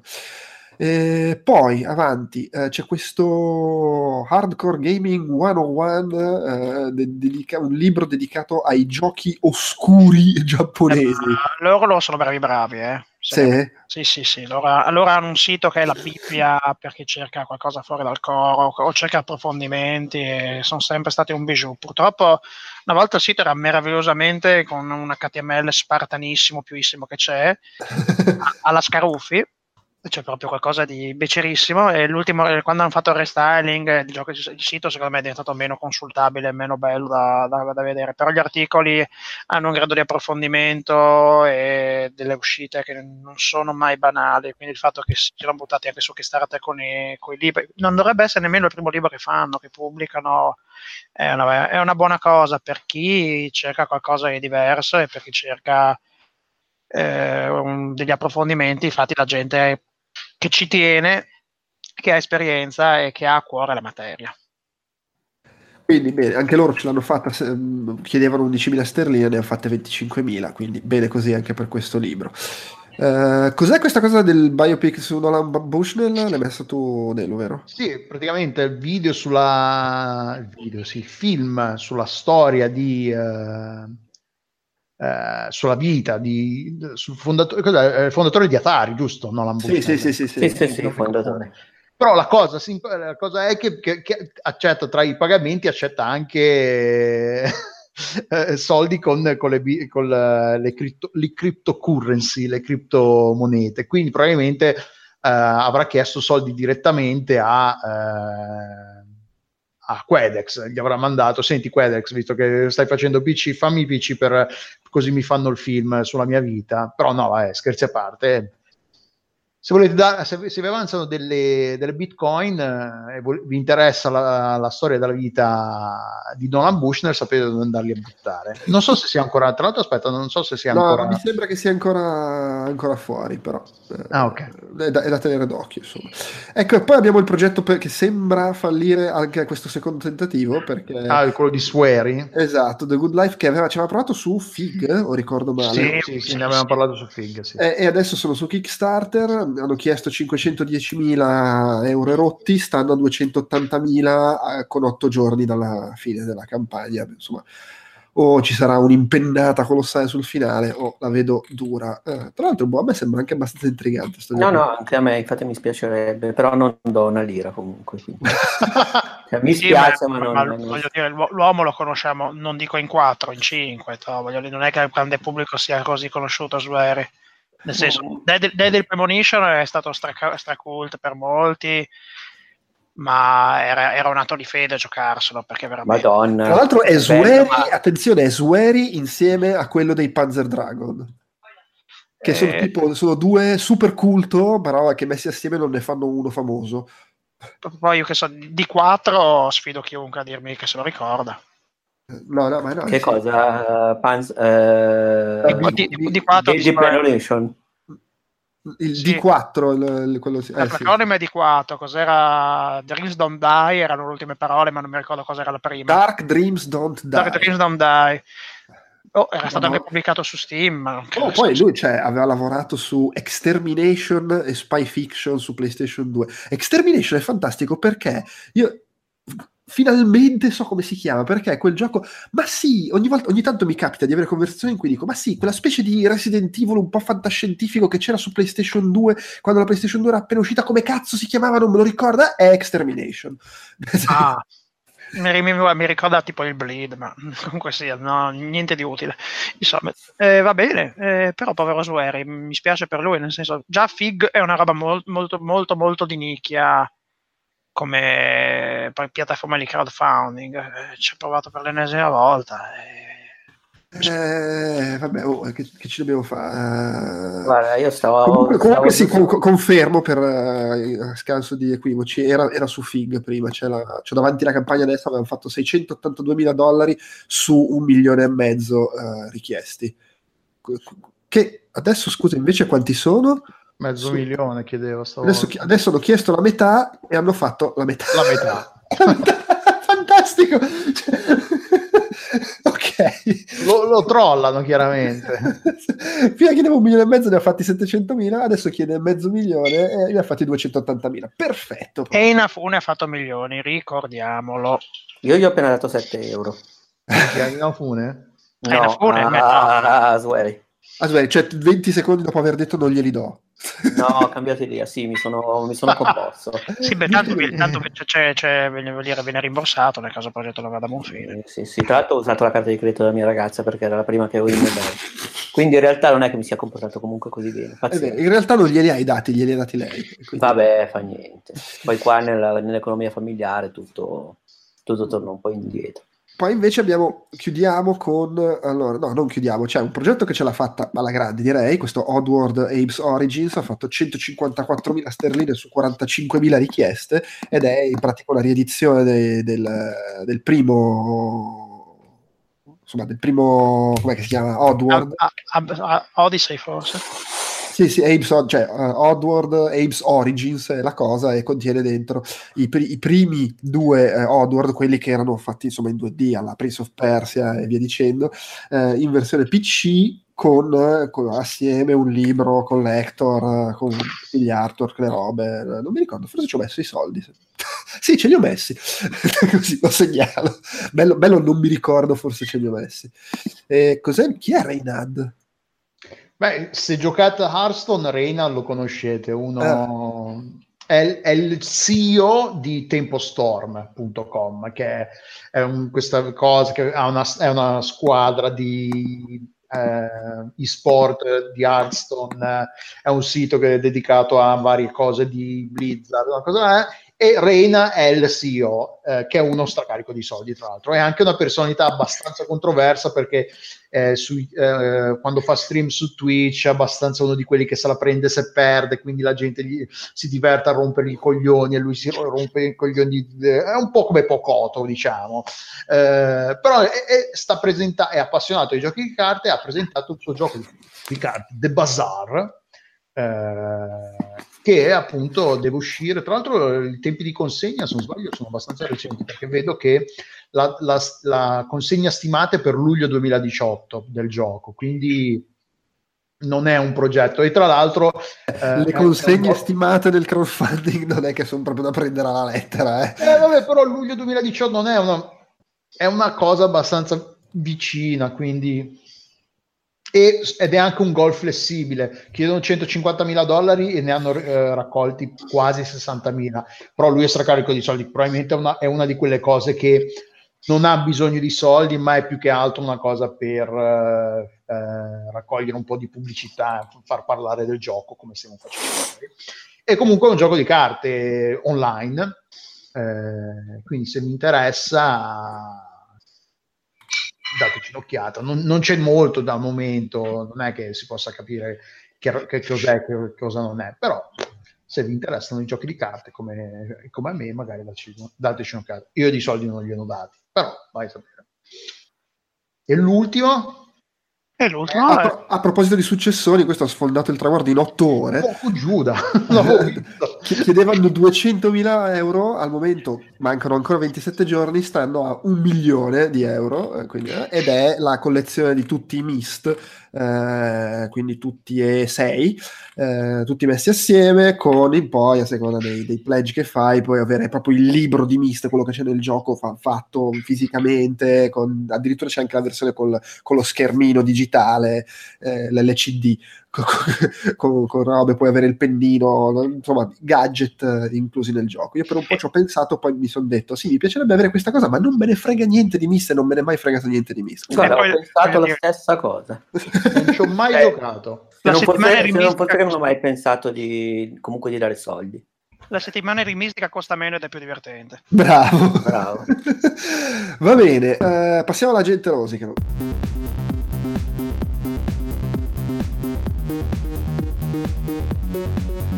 Thank you.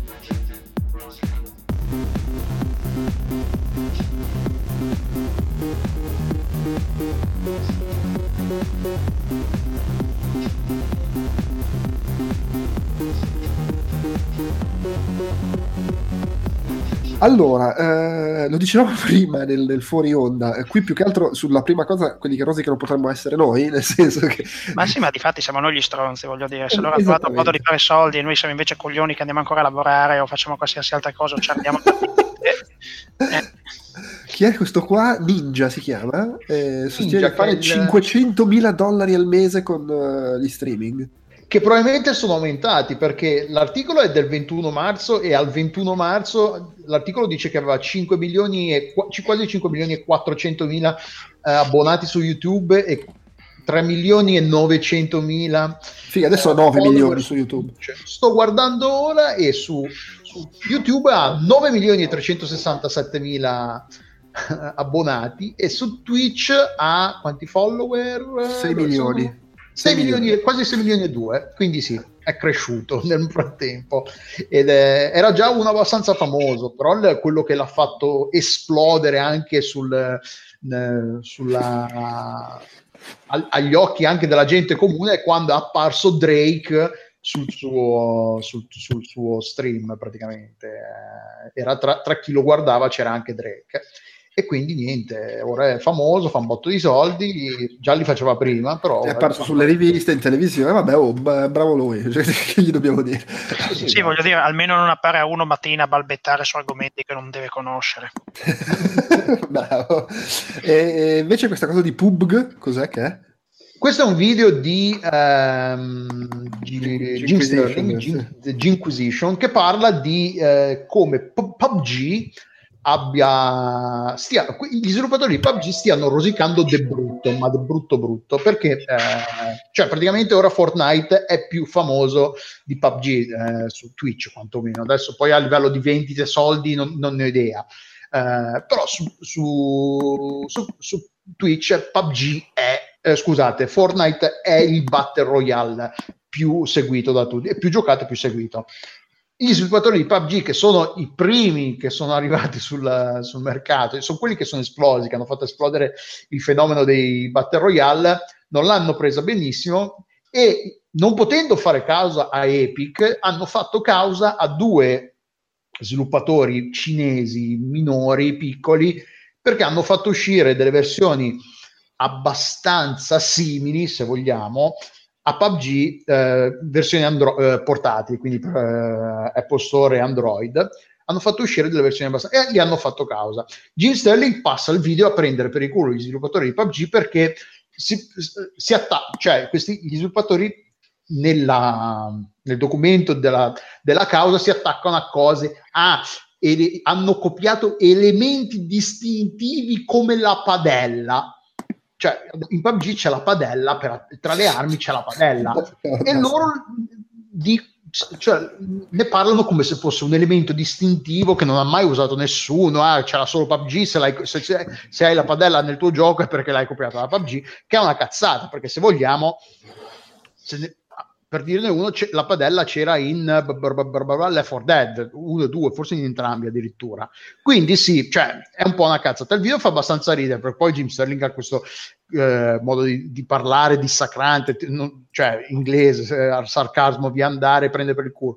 E poi, tra le cose serie che dice, è che comunque PUBG non ha nulla di copiabile perché di quanto più generico potrebbe essere, non ha nessun elemento distintivo. Che cosa di distintivo PUBG? Cioè, le armi sono armi moderne, normalissime, che sono fucili d'assalto, armi normalissime.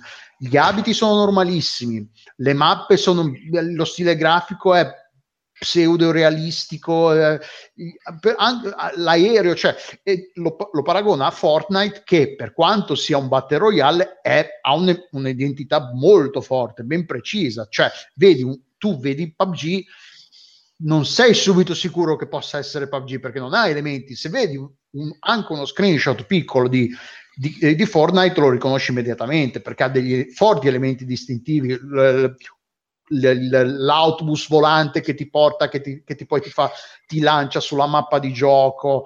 Um, il, vabbè, poi la meccanica che costruisci, ovviamente quella è la cosa più originale del gioco, ma anche l'aspetto grafico, le, lo stile eh, estetico dei personaggi, come sono realizzati. Quindi, e ehm, Jim Stanley dice che PUBG è il gioco di successo, il gioco che più di successo che abbia mai fallito, perché comunque sì, ha fatto un botto di soldi e vabbè, magari saranno tutti contenti, però non, non, lascia niente, nessuno si ricorderà probabilmente di PUBG tra, tra qualche mese tra qualche anno, perché non, non, ha, non ha, niente di, di, di, di, memorabile, è assolutamente eh, dimenticabile sotto tutti i punti di vista. Fortnite è più probabile, ma anche per dire Radical, Radical Heights è più distinti, eh, distinguibile sicuramente, ha più elementi a suo favore di, di, memorabili sotto quel punto di vista lì. E, e quindi sì, non potendo fa- fare causa ad Epic, hanno fatto eh, lo sviluppatore, probabilmente più il publisher che gli sviluppatori, hanno fatto causa a questi, a questi due eh, sviluppatori cinesi che ok, avranno anche copiato, ma come fa? Cioè, gli, gli, FPS di ambientazione moderna si copiano l'un l'altro da, da, quando è nato il genere, cioè le armi sono quelle, le ambientazioni sono quelle, alla fine sono tutti, tendono a essere un po' tutti uguali sotto quel punto di vista. Vabbè, allora eh, eh, sono tutti riconducibili a Wolfenstein, al primo Wolfenstein, al ritorno cazzo del Wolfenstein, e allora dovrebbero fare tu- eh, lo sviluppatore dovrebbe fare causa a tutti. Sì, tra l'altro Fortnite, io mi ricordo, ma un sacco di anni fa era stato presentato quando ancora tipo c'era Cliff Blazinski in, in Epic. Sì, Eh, sì, eh, ci ha messo un secolo a uscire. Sì, eh, ma era, era una- era un altro progetto completamente. Sì, sì, era- Che ha, fatto flop e per, ricar- per- per salvare il salvabile l'hanno ricarezzato in Battle Royale. Mhm. Vabbè, oh, eh, bravi. E invece il, retor- il record di Donkey Kong non è più valido perché si è scoperto che aveva usato un emulatore? Era una roba del genere? Ma tra l'altro la cosa bizzarra è che questa notizia è uscita su Slash, eh, Slash Film, che è un, un- un, eh, un sito che parla di cinema, perché il... eh, Eh sì, perché c'era il film King of Kong. c'era il film eh, King of, King of Kong Festival Quarters in cui parlavano appunto di come eh, di questa della gara tra due persone tra Steve Weeb e Billy Mitchell che è il record per raggiungere un milione di punti in, eh, in Do- in, eh, nel Donkey Kong il primissimo quello eh, per eh, che era da bar e poi è stato convertito su una Sì. marea di piattaforme Tra, tra- tra l'altro su, sul documentario bello, bellissimo, però c'erano già state polemiche perché il documentario spinge molto Steve Weeb come un po' l'eroe della vicenda e Billy Esatto, Mitchell sì, un sì. po' stronzo. E in realtà poi se parlavi con la gente diceva sì vabbè è un po' tendenziosa come caratterizzazione. Salta fuori che invece è stronzo davvero. Perché a quanto pare Billy Mitchell aveva ha, ha- ha barato, ha usato cos'è che ha usato un, un emulatore, non mi ricordo come, come, come funziona. la- Ah, per- ah, ma l'hanno aggiornato un botto da quando l'avevo Sì, letto io. sì, sì, Sto leggendo anch'io, lui aveva lasciato un video, eh, però nel frattempo comunque è stato comunque radiato dal, dal, dal Guinness dei dal primati, Guinness dei hanno- primati, hanno così. tra l'altro gli hanno tolto anche i record che aveva fatto in Pac-Man Sì, sì, sì. Tra l'altro io sto notando invece eh, le analogie col film Pixel, non so se lo avete visto. Com- comunque sì, nel senso, il motivo è che eh, ritengono di aver eh, appurato che lui in realtà i- quei punteggi li ha fatti con un emulatore invece che su un cabinato, eh, che invece è richiesto eh, di giocare su un cabinato per- perché i, i punteggi siano va- validi per Twin Galaxies che raccoglie insomma le, le- le classifiche e, e quindi comunque se l'ha effettivamente fatto ha volutamente ingannato l'organizzazione e quindi non è più riconosciuto il, il record Sì, diciamo. perché le regole sono conosciute, non è una cosa che dicono no no è chiaro da un momento all'altro, eh, ma no, dovevi farlo sul, cioè, tra- nelle regole ufficiali della competizione c'è scritto che chiaramente che debba essere fatto sul cabinato. Quindi il nostro Esatto. quindi lui non è più considerato il primo ad aver fatto un milione di punti su Donkey Kong ma adesso è Steve Weeb Minchia, c'ha una faccia da Manson, questo Billy Mitchell.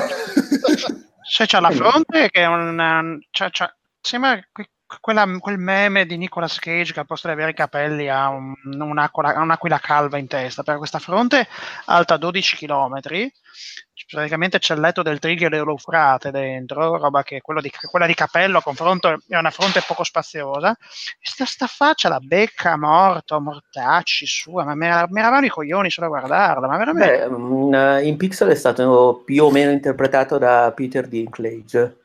Ah, benissimo. Nel senso, comunque, e gli hanno fatto il mallet e tutto così. E tra l'altro, anche lì lui, se non sbaglio, detiene il record di Donkey Kong. Il film è uscito due o tre anni fa, e anche lì veniva scoperto che lui aveva barato. Quindi Eh, diciamo che l'arte ha preceduto. L'ennesimo film profetico. Tra l'altro, lui è stronzissimo nel film, comunque, e diciamo, pare che si sia ispirato proprio al personaggio. Beh, bene. eh, Quello che fa- anche, Pare anche che- un po' una faccia da, che potrebbe fare il manager nella WWE Guarda, no, perché ok sì, ma, ma dire, non lo so, non è, non è un capitano albano, non è un brother love che avevano un minimo minimo di carisma. Cosa vuoi che faccia? Non, non lo vedo ne- neanche a fare il manager di una di una stable di jobber. Secondo me potrebbe però presentare quei video che vendono coltelli.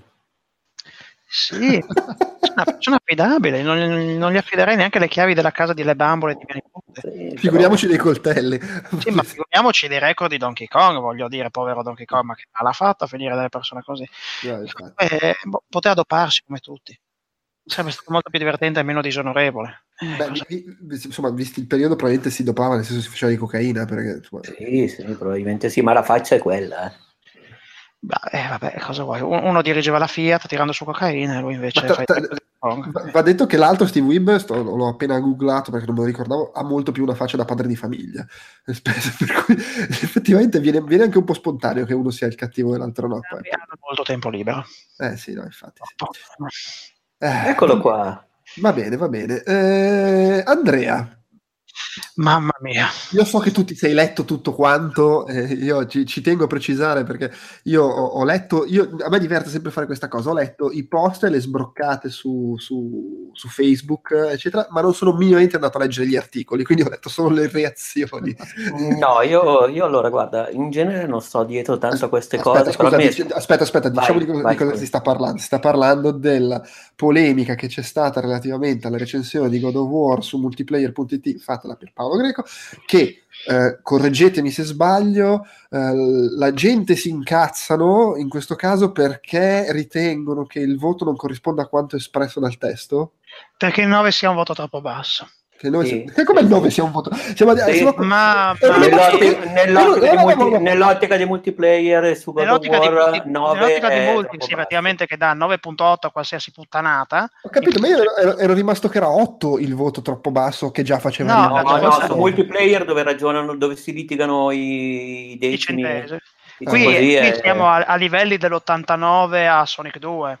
Oddio, oddio, oddio. No, no, no, ma è una roba... Una roba- è una roba peggiore, qui è una roba molto molto più Eh, io qui non so davvero da dove, cioè non so chi è più, chi è peggio, però. Dobbiamo metterci proprio il boccaglio e andare a annaspare in questa merda perché veramente con fecalomi che volano da tutte le parti, questa ondata di... Neanche i programmi per intestini pieni di Giuliano Ferrara hanno prodotto una cloaca simile. Cioè veramente squal- squallore allo stato bravo. Vabbè, Andrea, dacci un po' di... di- No, beh, io non è che... La fredda Pre- cronaca. Premetto, poco conto che non sono stato io a mettere questo topic nel, nel coso. Sono abbastanza convinto che l'abbia messo Stefano, pur sapendo che non avrebbe partecipato. Ah, ok, ok. Vabbè, sta di fatto che a me è stato solo segnalato perché io in realtà, eh, diciamo, mm, filtro la mia bolla social per non avere eh, notizie o cose che, diciamo, mi, mi potrebbero fare arrabbiare, mettiamola così, o comunque minimamente infastidire. E quindi ho invece un amico stronzo che mi linka le cose che potrebbero farmi arrabbiare su eh, WhatsApp. Per cui così mi sono andato a vedere questa cosa, mi sono seguito due robe e praticamente sì, in sostanza c'è stato prima l'esplosione di polemiche sul 9 di Per Paolo Greco, di gente arrabbiata, inferocita, gente che ha fatto i preordini, ma poi ancora i preordini, ormai i giochi si trovano dappertutto, vabbè. Eh, contemporaneamente multiplayer, dopo per diciamo così tacere le polemiche o comunque diciamo così scherzare su questa cosa, ha pubblicato una recensione finta eh, che doveva, diciamo così, avere un tono satirico. ma Eh. è giunto da quel portale. Ma veramente qui è che poi fondamentalmente vabbè, servilismo allo stato brado, voglio dire, reagire come una satira da due soldi a delle polemichette a quinta elementare. Ma infatti, tra l'altro, quello che voglio dire, mm, premetto che la mia esperienza con multiplayer è principalmente legata al podcast che trasmettevano anni fa, che quello lo ascoltavo volentieri, e tutto sommato comunque non ho, diciamo così, cioè, ho letto anche, anche qualche pezzo, qualche, cioè, nel senso c'è qualche nome a cui sono comunque affezionato, per cui non ho un odio a prescindere verso multiplayer, quindi proprio non, non me ne frega niente. Semplicemente sono incappato in questa cosa, per cui mh, hanno pubblicato una controrecensione finta in cui dicevano God of War miglior gioco della vita, in cui comunque dovevano prendere per il culo i fanboy, se non fosse che questa recensione satirica, mh, il punto non è secondo me fare o non fare satira, liceità del fare satira su questo, su quello, il punto è che non faceva ridere, cioè, nel senso l'ho No, trovata no, eh. comunque veramente... Ma la eh, satira non deve far ridere, deve colpire. ho capito, però qui eravamo al livello della, Ma della delle, quinta del- media, delle eh, linee comiche dei film di Michael Bay che, che- che- che non ci crede nessuno, cioè nel senso era proprio adesso veramente non, non mi le- piace Le, le palle giganti del Transformers. No, no, ma aspetta, ma cioè, non mi piace parlare male di, di altra gente che scrive, però insomma, nel senso, banalmente non faceva ridere. Sono Beh, rimasto... non è firmato, quindi non si può neanche Sì, dire. ho capito, no, è, è- firma- è firmato, leggi sopra dal sonaro, il fanboy sonaro. Il fanboy Sì, sonaro. infatti, È una, ro- una roba, una roba veramente da, da quinta elementare, cioè proprio un, di, Eh, però appunto... so-. Cioè, allo allora, però sotto se, se ti leggi i commenti, ecco quello che mi ha più colpito, i commenti dei lettori invece che dicono ah grandissimi, siete usciti con grande raffinatezza da questa polemica, Vabbè, co-". E io lì veramente, e appunto lì è proprio una sfida al ribasso, è una sfida al ribasso incredibile. Cioè una sfida al ribasso dal fatto che contesti un 9 nel 2018, eh, veramente da così sono quelli gli hardcore gamer, non lo so, che litigano per il 9, non, non lo so. Poi da lì la controrecensione che comunque liceità o mea non fa ridere, nel senso comunque è brutta, è un pezzo, è un pezzo noioso e non, non molto divertente su quello sotto la gente che commenta. Poi ci sono state le discussioni sui social. eh, Vabbè, con Fossetti che è arrivato a gamba tesa. e anche lì adesso io non voglio essere, io non voglio essere, mh, cioè capisco di essere un po' matusa su queste cose, però se hai un problema e magari sei nell'ambiente e conosci quello che ha scritto la recensione, perché non gli scrivi in PM? E gli dici, senti, ma guarda, cioè, non lo so, non- anche su queste gogne non sono... Boh. Boh, io poi Eh. tra l'altro appunto non entro nel merito mh, perché God of War non l'ho giocato, quindi non, eh, cioè, non saprei neanche dire il 9 multiplayer. Mi sono anche letto le recensioni per Paolo Greco originale, però senza aver giocato il gioco e eh, fra- francamente l'ho trovata comunque molto simile a, a tante altre recensioni che ho letto di God of War, cioè non così né particolarmente eh, come si dice pungente né, né altro, cioè A me, a me verrebbe da dire che ognuno ha il pubblico che si merita. No, E- quello che e- voglio dire è che e- davvero e quelle reazioni di quel pubblico e quel, quel pubblico l'hai tirato su così a recessioni gonfiate come una critica ridicola, servile, sempre pronta a chinarsi a 90 e a leccare i culi dove c'è da leccare.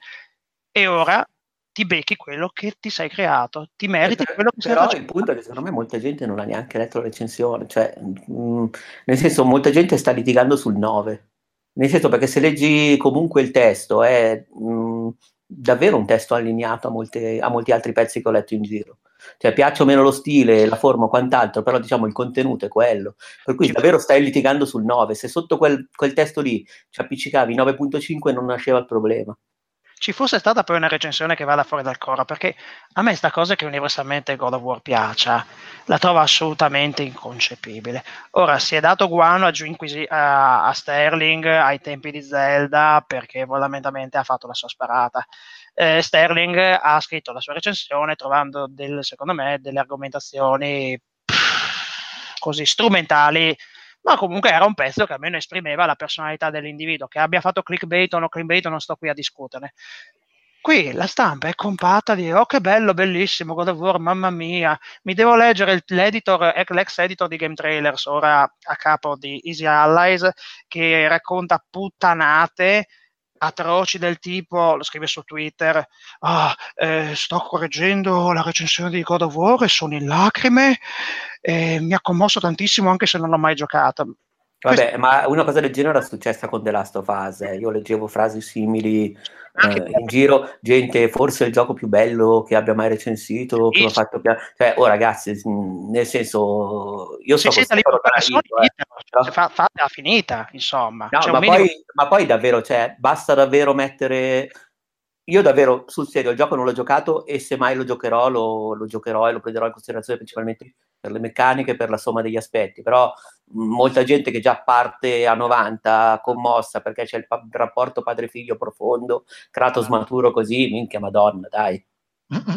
Poi tutto quanto si risolverà nella classica scrittura adolescenziale, ma cioè, veramente, ma finiamola, ma finiamola, che non se ne può veramente. Ma poi adesso al di là di quello, cioè col fatto che eh, diciamo negli ultimi 5-6 anni eh, cinema, letteratura, videogiochi soprattutto hanno puntato moltissimo su questa faccenda del rapporto padre-figlio, del comprimario figlio, così, cioè ma mh, c'è ancora, il- è ancora il caso di stupirsi, di, cioè, c'è ancora roba da raccontare su questa tematica in un gioco del genere. Eh, ma con Sony, sai, ci si stupisce sempre. Ti dico, ti dico la verità, eh, io i God of War classici credo di averli giocati tutti, anche quelli portatili, mm, così come ho giocato molti altri giochi e li ho trovati quasi tutti buoni, piacevolissimi così, ma non ho, non ho, non ho un- non so, non Vabbè, so- però adesso non mi addentrerei troppo nel, nel, nel- nel discernere sul sia effettivamente bello o meno. di un No, gioco no, no, ecco, avete però giocato. diciamo, ecco, en- entro nel merito di questa cosa davvero perché boh, cioè, mm, è tutto sbagliato, è sbagliato il pubblico del sito che si incazza per Sì, no- ma soprattutto non dovevano neanche difendere la loro recensione. Hai pubblicato la recensione con quel voto, fine.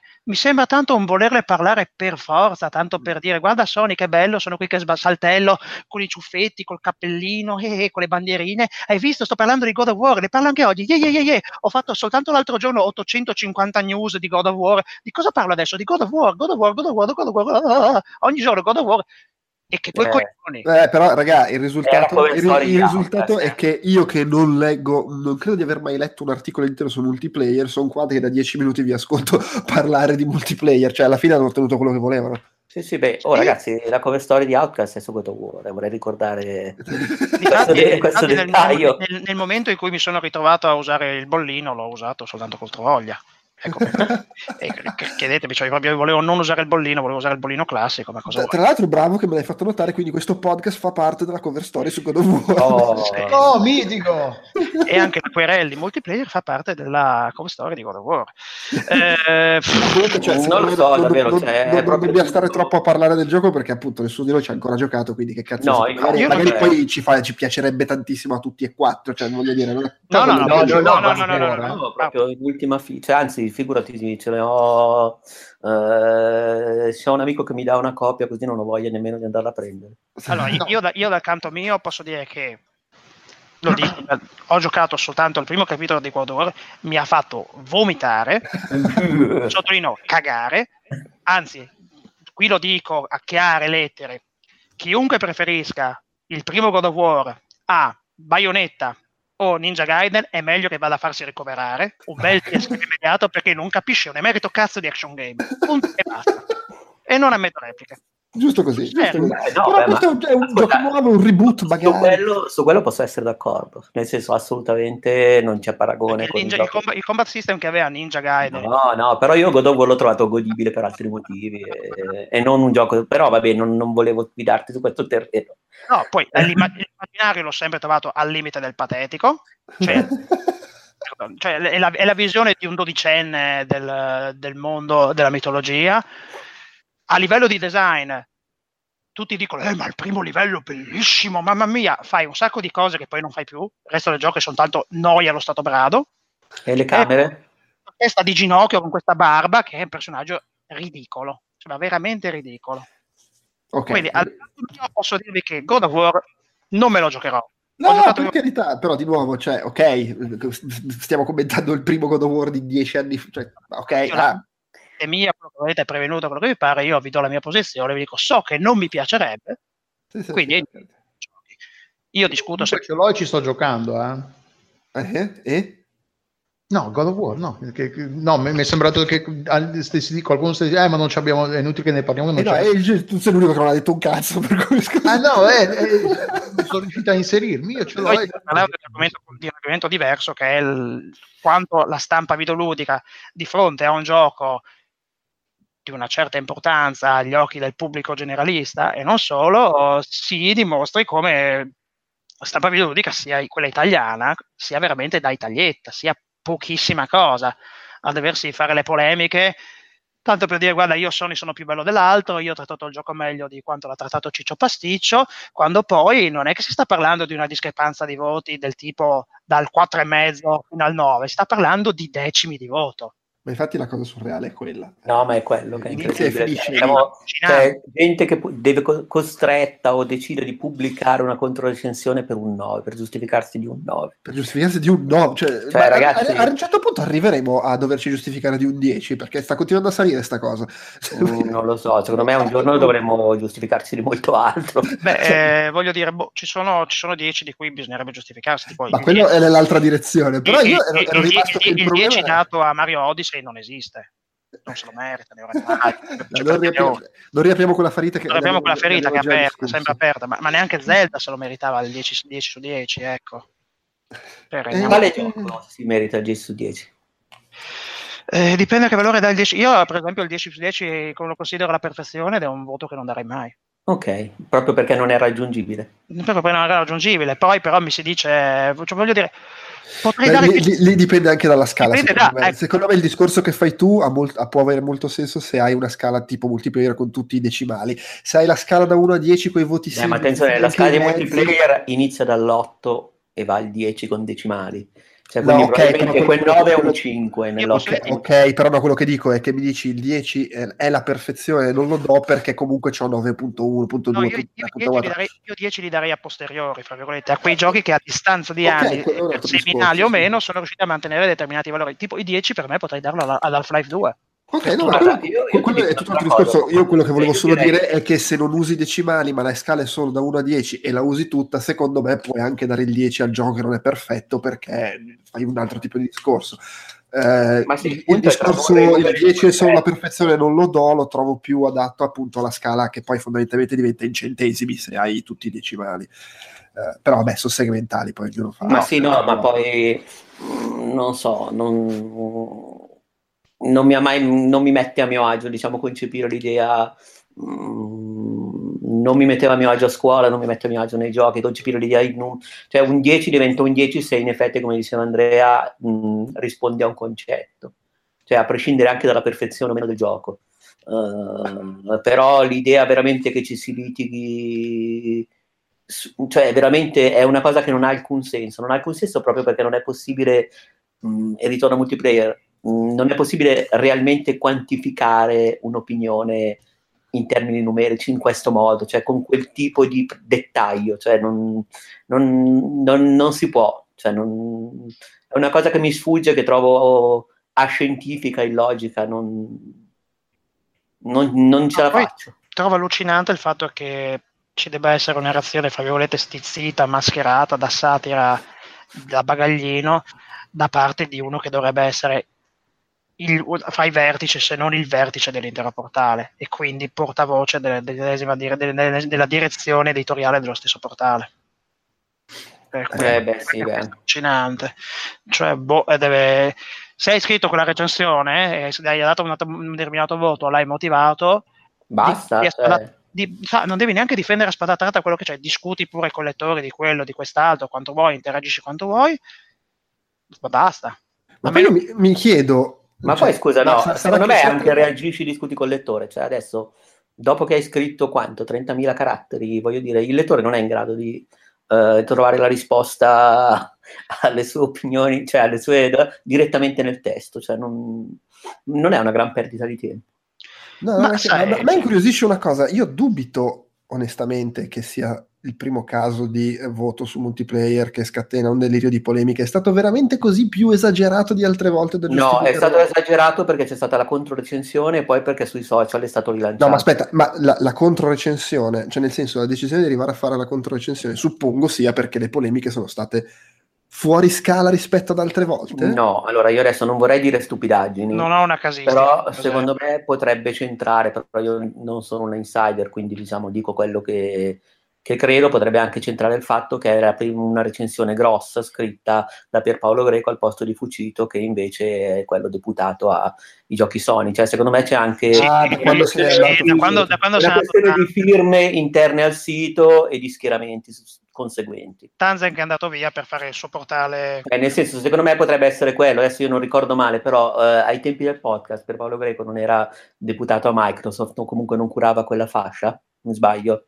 Beh, uno che se, boh, no, boh, mm, Cioè, non era- non Fucito, era- Fucito è sempre stato il portacolori di Sony. Sì, no, Fucito era, cioè ai tempi, adesso veramente però non sono un lettore del portale, per cui mi rifaccio a, eh, mi ricordo Moioli sulla parte PC, mi ricordo eh, Fucito sulla parte... eh, eh, Era Iodice la parte boxara. era Iodice, la parte boxara. Sì, Sì. Sì, sì, Pier Paolo, Pier Paolo Greco è il, il sopra, no? È il direttore. Del Ok, sito, beh. diciamo. Sì, Beh, eh, resta il fatto che secondo me appunto è anche questo, nel senso, Era, era- era un, era un sito diviso in, in sallusti, insomma. Che poi non, cioè, non ci sarebbe in teoria niente di male, basta scriverlo, basta scriverlo nero su bianco. Anche se non lo scrivi comunque è sempre trasparita la cosa. Tra l'altro io adesso non vorrei dire perché sto- vado a controllare, non so se anche lo stesso Fucito su Twitter a ridosso della recensione avesse eh, fatto qualche, mm, qualche uscita. Ma Eh, quindi in pratica, cioè, in realtà il vero bordello non è stato per i lettori No, che no, incannavano, ma per il botta e risposta. Secondo me il vero bordello, prima di tutto il vero bordello è arrivato ai lettori di multiplayer e a noi che ne stiamo qua a parlare, perché poi ovviamente non... eh, Cioè non... Però secondo me il, il grosso del bordello è venuto fuori ovviamente al solito attraverso eh, social, voglio meno Sì, di alla- alla alla Alla però- sbandata di Fossetti. sì, Fossetti, Beh, che- però la sbroccata di Fossetti è successiva Però al- la sbroccata di Fossetti- all'articolo di Fossetti è satirico. successiva all'articolo satirico. Però secondo me l'articolo satirico non sarebbe uscito Tra l'altro, noto sbroccata eh, po- poi anche ammessa. Cioè il suo, Sono sbroccata, però poi è sbroccato di nuovo, mi sembra. la- cioè, il, suo stato, il suo stato successivo è ok, in effetti stamattina ho sbroccato, scusate, bla bla bla. Col Moioli, col Moioli che è intervenuto a gamba tesa. Sì, sì, sì. Che Moioli di solito è molto pacato non, in certe cose, per cui non... Vabbè, poi ha l'attacco diretto. No, ma- Sì, sì, sì, sì, certo. Però vabbè, insomma, al di là di quello sì, secondo me, eh, al di là di tutto, questa particolare casistica, al di là dell'attesa dell'hype di God of War e tutto quanto, è perché probabilmente è una recensione che un pubblico di multiplayer eh, avrebbe attribuito a Fucito e che invece non è stata, diciamo così, trattata, ed è la recensione che più di altre ha eh, probabilmente, sempre ripeto, eh, evidenziato eh, il fatto della fuoriuscita dei redattori di multiplayer Mm. che poi in effetti dopo Fucito si era, si era nato anche gli Odyssey un paio d'anni fa, quindi per fare altro, per cui non Eh eh, fa DJ, youtuber, così e tutto quanto, eh, per cui secondo me questa cosa ha evidenziato quel problema lì del sito, problema che probabilmente per i lettori esiste, visto che se litigano per un punteggio litigheranno anche per chi è il redattore preferito, per cui secondo me tutto, c'è diciamo quel sottotesto, Sì. però magari sto sovrainterpretando io. Boh, comunque a confronto il 105 a Toshinden e l'89 a Sonic 2 sono bazzecole. Chi è che l'aveva dato il 105 a Toshinden che non mi ricordo? Link nella grotta, Soliani. Veramente? Eh sì, veramente. Grazie, mi- Ma invece ero convinto che fosse stato... No, no, è Solianone. No, no, no, no, ma, ma me l'avevo letto, eh, tempo E questa cosa gli, cioè, beh, gli viene ricordata, ma gli veniva ricordata spesso, che poi si giustificò miliardi di volte dicendo che era un voto dato così come provocazione per, per l'impatto grafico, per l'area di, secondo lui, di rivoluzione che c'era dal punto di vista hardware e via discorrendo. E quindi l'89% a Sonic 2 invece eh, ci credevano tantissimo, dicevano semplicemente che era more of the same e decisero di non dargli il 90 ma dargli 89. Scandalo. Sì, eh, me lo ricordo come scandalone, insultoni, gavettoni, buste de piscio che volavano, buste de piscio che più o meno volarono anche ai tempi della, della celebre pubblicità. Cos'era? Ah sì, era Lone Soldier che era sbatti la Bosnia sulla tua PlayStation eh, in media, per 95-96 terrifica. Beh. in cui mi se non ricordo male il signor Albini eh, fece un editoriale di tutto punto dicendo che era contento del fatto che gli utenti avevano sbottato su questa cosa, infatti si erano incazzati moltissimo. E poi la pubblicità co- continuò a circolare, ma cambiarono gli slogan. Era Ci diverte quella volta che fece Mm. la pubblicità. Sì, il momento Amarcord. eh, Va Quindi- bene, va bene, direi che possiamo chiudere questa pagina triste, questo momento di commento. alle- alle- Quante alla- querele ci prenderemo, ci prenderemo questa volta? Eh, ah, ma che, che vuoi querelare? Tanto... Eh sì, eh, Viva Mus, siamo qua, eh, nel caso. Sì, sì, Eh. ma poi eh, giustamente diranno che siamo noi a rosicare perché non contiamo un cazzo e quindi siamo stati un quarto d'ora a commentare. Oh, perché forse- non, perché non abbiamo neanche il codice di God of War recensibile. e, e soprattutto, voglio dire, contiamo talmente un cazzo che mandano i due di Player Inside nel press tour e noi non neanche i suonarelli nostri, tipo quel marco esposto nostro, quel, quel suonarello marcio putrefatto. Ma guarda, io ti dico, voglio talmente tanto viaggiare che non rosico per niente, sto bene. Sì, io tanto non potrei andare perché qua la bambina, la babysitter, ma non abbiamo più l'età per fare queste Mm. cose. Poi va benissimo così. Sì, boh, Eh, ci sono soldi almeno sono, insomma. eh, no, infatti. capiamo, famiglia, ricordati degli amici sono, ricordati Vabbè, non ti ha mai voluto bene, non ricordare. Va bene, allora io direi un saluto a chi ci ha seguito in chat, fra cui ai, ai margini che continua a invocare Pocoto. Sì, Eh, vanno bene, hanno, hanno perfettamente ragione. Il, colle- il colle- il collettivo Luther Blissé ha perfettamente ragione, quindi un saluto cordialmente. Questa è per loro, eh. Mentre sorseggio anche una simpatica tisana. e-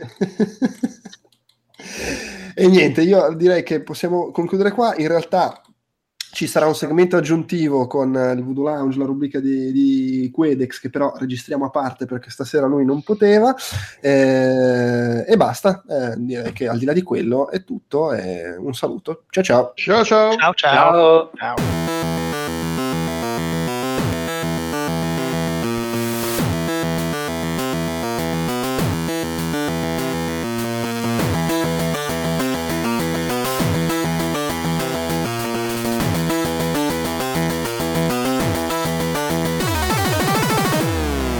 Allora, siamo ancora qui come promesso. Si è unito a me Davide Giulivi. Ciao. Ciao a tutti. E siamo solo noi due in sacrificio per voi. Notte fonda. Eh, Davide, tra l'altro, mi dicevi che devi correre a guardare la nuova puntata di The Handmaid's Tale. Eh, io La nuova serie.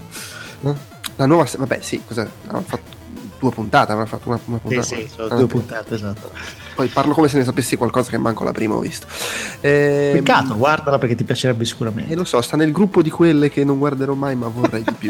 Tu, ti propongo un sacco di cose io che sono nel gruppo delle cose che dovresti giocare o vedere, ma poi non fai. E però sono vari gruppi, que- questa sta nel gruppo di quelle che magari, forse c'è qualche possibilità. Ah, ok. Vai a sapere. Il problema è che si interseca col gruppo di quelle che vuole vedere anche mia moglie, che quindi complica le cose perché. Allora. eh, ma queste cose che non interessano penso a chi ci ascolta ehm, dunque abbiamo inscritto due argomenti per la tua rubrica o come al solito uno non proposto da te Esatto. imposto dall'alto non da me peraltro Eh, Da Delu, che però prosegue nella storica mh, tradizione di parlare nella sezione del PC eh, dell'hardware delle console. Giustamente, ma che che in fondo sono dei PC scassoni, via. Sono dei PC scassoni perché di recente è arrivata la notizia che il buon Mark Cerny a Hit the Road ha ricominciato a girare tra gli sviluppatori per chiedere che cosa vorrebbero dalla PlayStation 5. Ma è fantastico Eh. comunque l'upgrade di Mark Cerny, che lui, vabbè, a parte aver iniziato la carriera sviluppando giochi, poi a un certo punto ha iniziato a fare quello che rompeva i coglioni a tutti i team di sviluppo di tutti i videogiochi più importanti che uscivano, e adesso è passato a essere quello che rompe i coglioni a chi fa la PlayStation nuova. Ma evidentemente non so se per quando rompeva i coglioni agli sviluppatori dava effetti benefici. Beh, penso di sì, conta che praticamente tutti i, i franchise più importanti di Sony, delle prime tre perlomeno generazioni di console, lui ci ha messo le mani. Ah, wow, ok. Da- Cioè Uncharted, eh, Ratchet and Clank, eh, Crash Bandicoot, tut- tutta quella roba lì. Poi ha lavorato su Sonic the Hedgehog 2 con i giapponesi. Ma- Che... Sì, sì, uno da- che... un- si impegnava dal, dal lato tecnico oppure proprio a livello di gameplay? E, no, penso che inizia carriera soprattutto come programmatore e poi è salito di, di- di- di- ruolo, poi non so poi su, su ogni singolo gioco, però sì, poi è diventato più produttore, penso. eh, eh, però sì, c'è il bello perché la gente lo conosce come ah sì, Marble Madness e la PlayStation 4. Nel frattempo, però, ha fatto Che anche altro. Nel frattempo si è dato al buddismo. Va bene, comunque, che cosa ha fatto il buon Marcerni? Ha iniziato a girare tra gli sviluppatori e eh, questo ha mh, creato un sacco di voci su ah, ma allora la PlayStation 5 è alle porte. Eh, Delu ha preso la palla al balzo e ha eh, linkato nella nostra scaletta un articolo di Digital Foundry in cui il buon Richard Leadbetter eh, ha fatto quello che hanno fatto tutti gli appassionati di hardware, si è lanciato in speculazioni. Ah, beh, che Eh, comunque un po' ci saremmo, eh, perché fra una PlayStation e l'altra sono sempre passati 6-7 anni. Esattamente, però in questo caso c'è l'incognita, la, la console di mezzo, allungherà i tempi, eh, non lo farà. Eh, fondamentalmente Ball Leadbetter la, la butta sul tecnico dicendo ok, eh, più che farci le pippe al- pensando che cosa vo- vogliono fare quelli di Sony, vediamo cosa gli permette di fare la tecnologia. E quindi non ha fatto altro che prendere le eh, roadmap eh, di AMD, visto che ormai è tutta roba loro, eh, e ha e ha fatto un paio di ipotesi. La prima è ehm, se la facessero uscire nel 2018, cosa ci potrebbero mettere dentro? E eh, quello che è venuto fuori è che se ci metti dentro, eh, se fai adesso un chip unico con la tecnologia che abbiamo sotto mano e lo fai uscire a fine 2018, ti ritrovi una console che è fondamentalmente un 40% più veloce della PlayStation Pro. Della PlayStation 4 Pro. Mm, Sarebbe ok. un valore abbastanza basso. Il, il ragionamento è di solito tra un passaggio tra una generazione e l'altra la, la- la potenza complessivamente aumenta di 6 volte, 8 volte. Ora, eh, l'assunto è che non possiamo... Una volta per anno praticamente. Esattamente, beh sì, insomma sì, più o meno. Eh, qu- quanto è durata la generazione più lunga è stata quella di PlayStation 3 e Xbox 360, giusto? Sì, però lì il discorso, cioè in realtà fra una PlayStation e l'altra sono sempre più o meno lo stesso numero di anni e che quella generazione è stata lunga se consider- la consideri nel complesso, cioè da quando è uscita la, la- la Xbox 360 a quando è uscito, adesso non so qual è stata la prima delle console nuove, cioè è stata resa lunga se consideri tutte le macchine coinvolte. Ah. In realtà se poi vede- vai a vedere gli anni fra le PlayStation, poco di più forse è passato fra 3 e 4 rispetto alle due precedenti. Ho capito. Va bene, quindi quello è l'arco di tempo medio. E l'arco di tempo medio fa pensare che eh, dobbiamo basarci su quelle che erano le prestazioni de- della PlayStation 4 originale per eh, cercare di capire che cosa possono mettere dentro nella PlayStation 5. E se noi moltiplichiamo per 6 eh, quello o, o per 8 quello che faceva Scusa, Scusa Mm. se ti interrompo, cioè, ho- nel frattempo ho googlato, per, per così. La prima PlayStation è di fine 94, la seconda è del 2000, Ok. la terza è di fine 2006 e la Vabbè. quarta è del 2013, quindi Vabbè. sette, neanche, perché poi in realtà è, è inizio 2013, no, no, annunciato nel 2013, quindi sì, fine 2013. Quindi sì, sono sei anni, sei anni, e sette per la 4 sono stati. Ma la, la- la PS4 annunciata nel 2013, uscita anche nel 2013? Non è uscita tipo un anno Eh, dopo? No, è uscita a fine 2013. Ah, ok, vabbè, ma allora è Se- evidente se, che, se- che- se- se non, se non sto vedendo male, sì, novembre 2013. è sta- è diciamo uscita. che è soltanto PlayStation 3 che ha fatto un anno di più, quindi Sì. ci sta che il, il 2018 2013, no, no, 2019. Allora ha senso quello che dice Lead Better. Il quello che dice Lead Better comunque è anche suffragato dai numeri. Per renderla, diciamo, 6 da 6 a 8 volte più veloce eh, rispetto alla PlayStation 4 originale, eh, bisognerebbe fare un chip utilizzando la geometria a 7 nanometri, che è quella all'avanguardia che per ora non è stata utilizzata per nessun processore. Ora, utilizzare quel tipo di produzione per un cippone grosso come quello dentro una console significherebbe spendere una montagna di denaro nella produzione di questo processore, ma del tipo che mh, siamo ben fuori dall'ordine di spesa di quanto può spendere un videogiocatore per quanto riguarda una console. Eh, I primi processori che faranno a 7 nanometri sono la robetta P, quelli minuscoli fatti per i, per eh, i telefoni. Il primo dovrebbe, eh, un primo telefono che dovrebbe avere un processore nanometro lo dovrebbe far uscire Huawei eh, entro la seconda metà dell'anno. E poi ci sarà MD che forse farà uscire delle schede video eh, Vega, però dedicate ai professionisti basate sull'architettura 7 nanometri entro fine, la fine del 2018 e oltretutto il fatto che non specifichino la data fa anche pensare che potrebbe anche slittare all'inizio del 2019 e sono schede che dovrebbero avere un prezzo che si aggira intorno ai 1.500-2.000 euro quindi se devi fare un chip più grosso di quello che metti dentro quelle schede è facile che evidentemente una console ti verrebbe a costare troppo. Allora Buon Lead Better dice tutto questo cambierebbe nel 2019.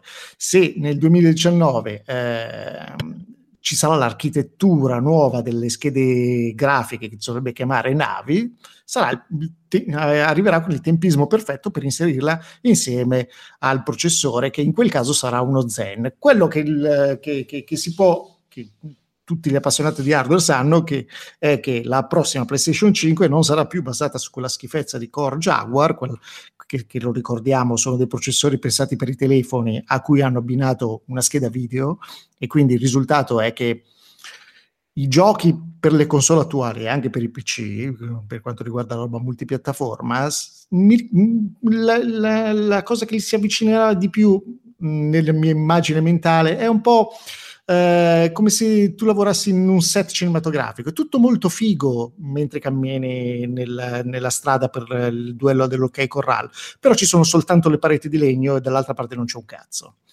Eh, perché, perché non hai, perché non hai abbastanza capacità di calcolo per creare più interazione, una fisica migliore, intelligenza artificiale migliore, quindi fondamentalmente è grafica bella eh, appoggiata su uno scheletro. Quello che dovrebbe cambiare radicalmente con la PlayStation 5 sarà che invece di Jaguar ci sono i processori Zen, addirittura probabilmente potrebbe esserci la, la, l'architettura Zen 2 e quindi eh, nello stesso spazio di silicio ci potrebbe essere una potenza ben superiore, una decina di volte superiore. Dal, comparto, dal parte del comparto grafico se eh, si fanno un paio di calcoli, si prende il numero degli shader, a quanto dovrebbe andare il silicio a, a, a 7 nanometri e poi lo, lo, riduci di un milione, ti vengono fuori 11, 12, 13 teraflops, che è esattamente un 8 per rispetto alla PlayStation 4 originale. Quindi tutto farebbe pensare che per fine 2019 ci sono le carte in regola per creare una, una console nuova quello che... Perché tra l'altro è, è, un po' quello che si aspettano tutti in realtà, che, che, che, che venga non, non, quest'anno ma l'anno prossimo annunciata. Anche perché insomma, eh, se non, se non erro, questo è il momento in cui Sony e Microsoft fanno più soldi, cioè hanno, ammortizz- hanno ammortizzato tutte le spese di, di sviluppo di queste console e adesso hanno un anno in cui vendere giochi senza dover investire. Sì. Insomma, esatto. è, è, anche, è, anche, vero che storicamente lo dicevamo prima nel podcast, mi, mi sembra, non mi ricordo, c'ho un po' un vuoto. Mi ricordo di aver parlato di recente in un podcast di questa cosa, non sono sicuro che fosse questo. e, che comunque tendenzialmente Sony ha sempre pubblicato grossi giochi che hanno venduto un sacco. Eh, già quando stava uscendo la console nuova, tipo God of War 2 per dire, è uscito che PlayStation 3 eh, era già fuori da qualche mese, se non sbaglio.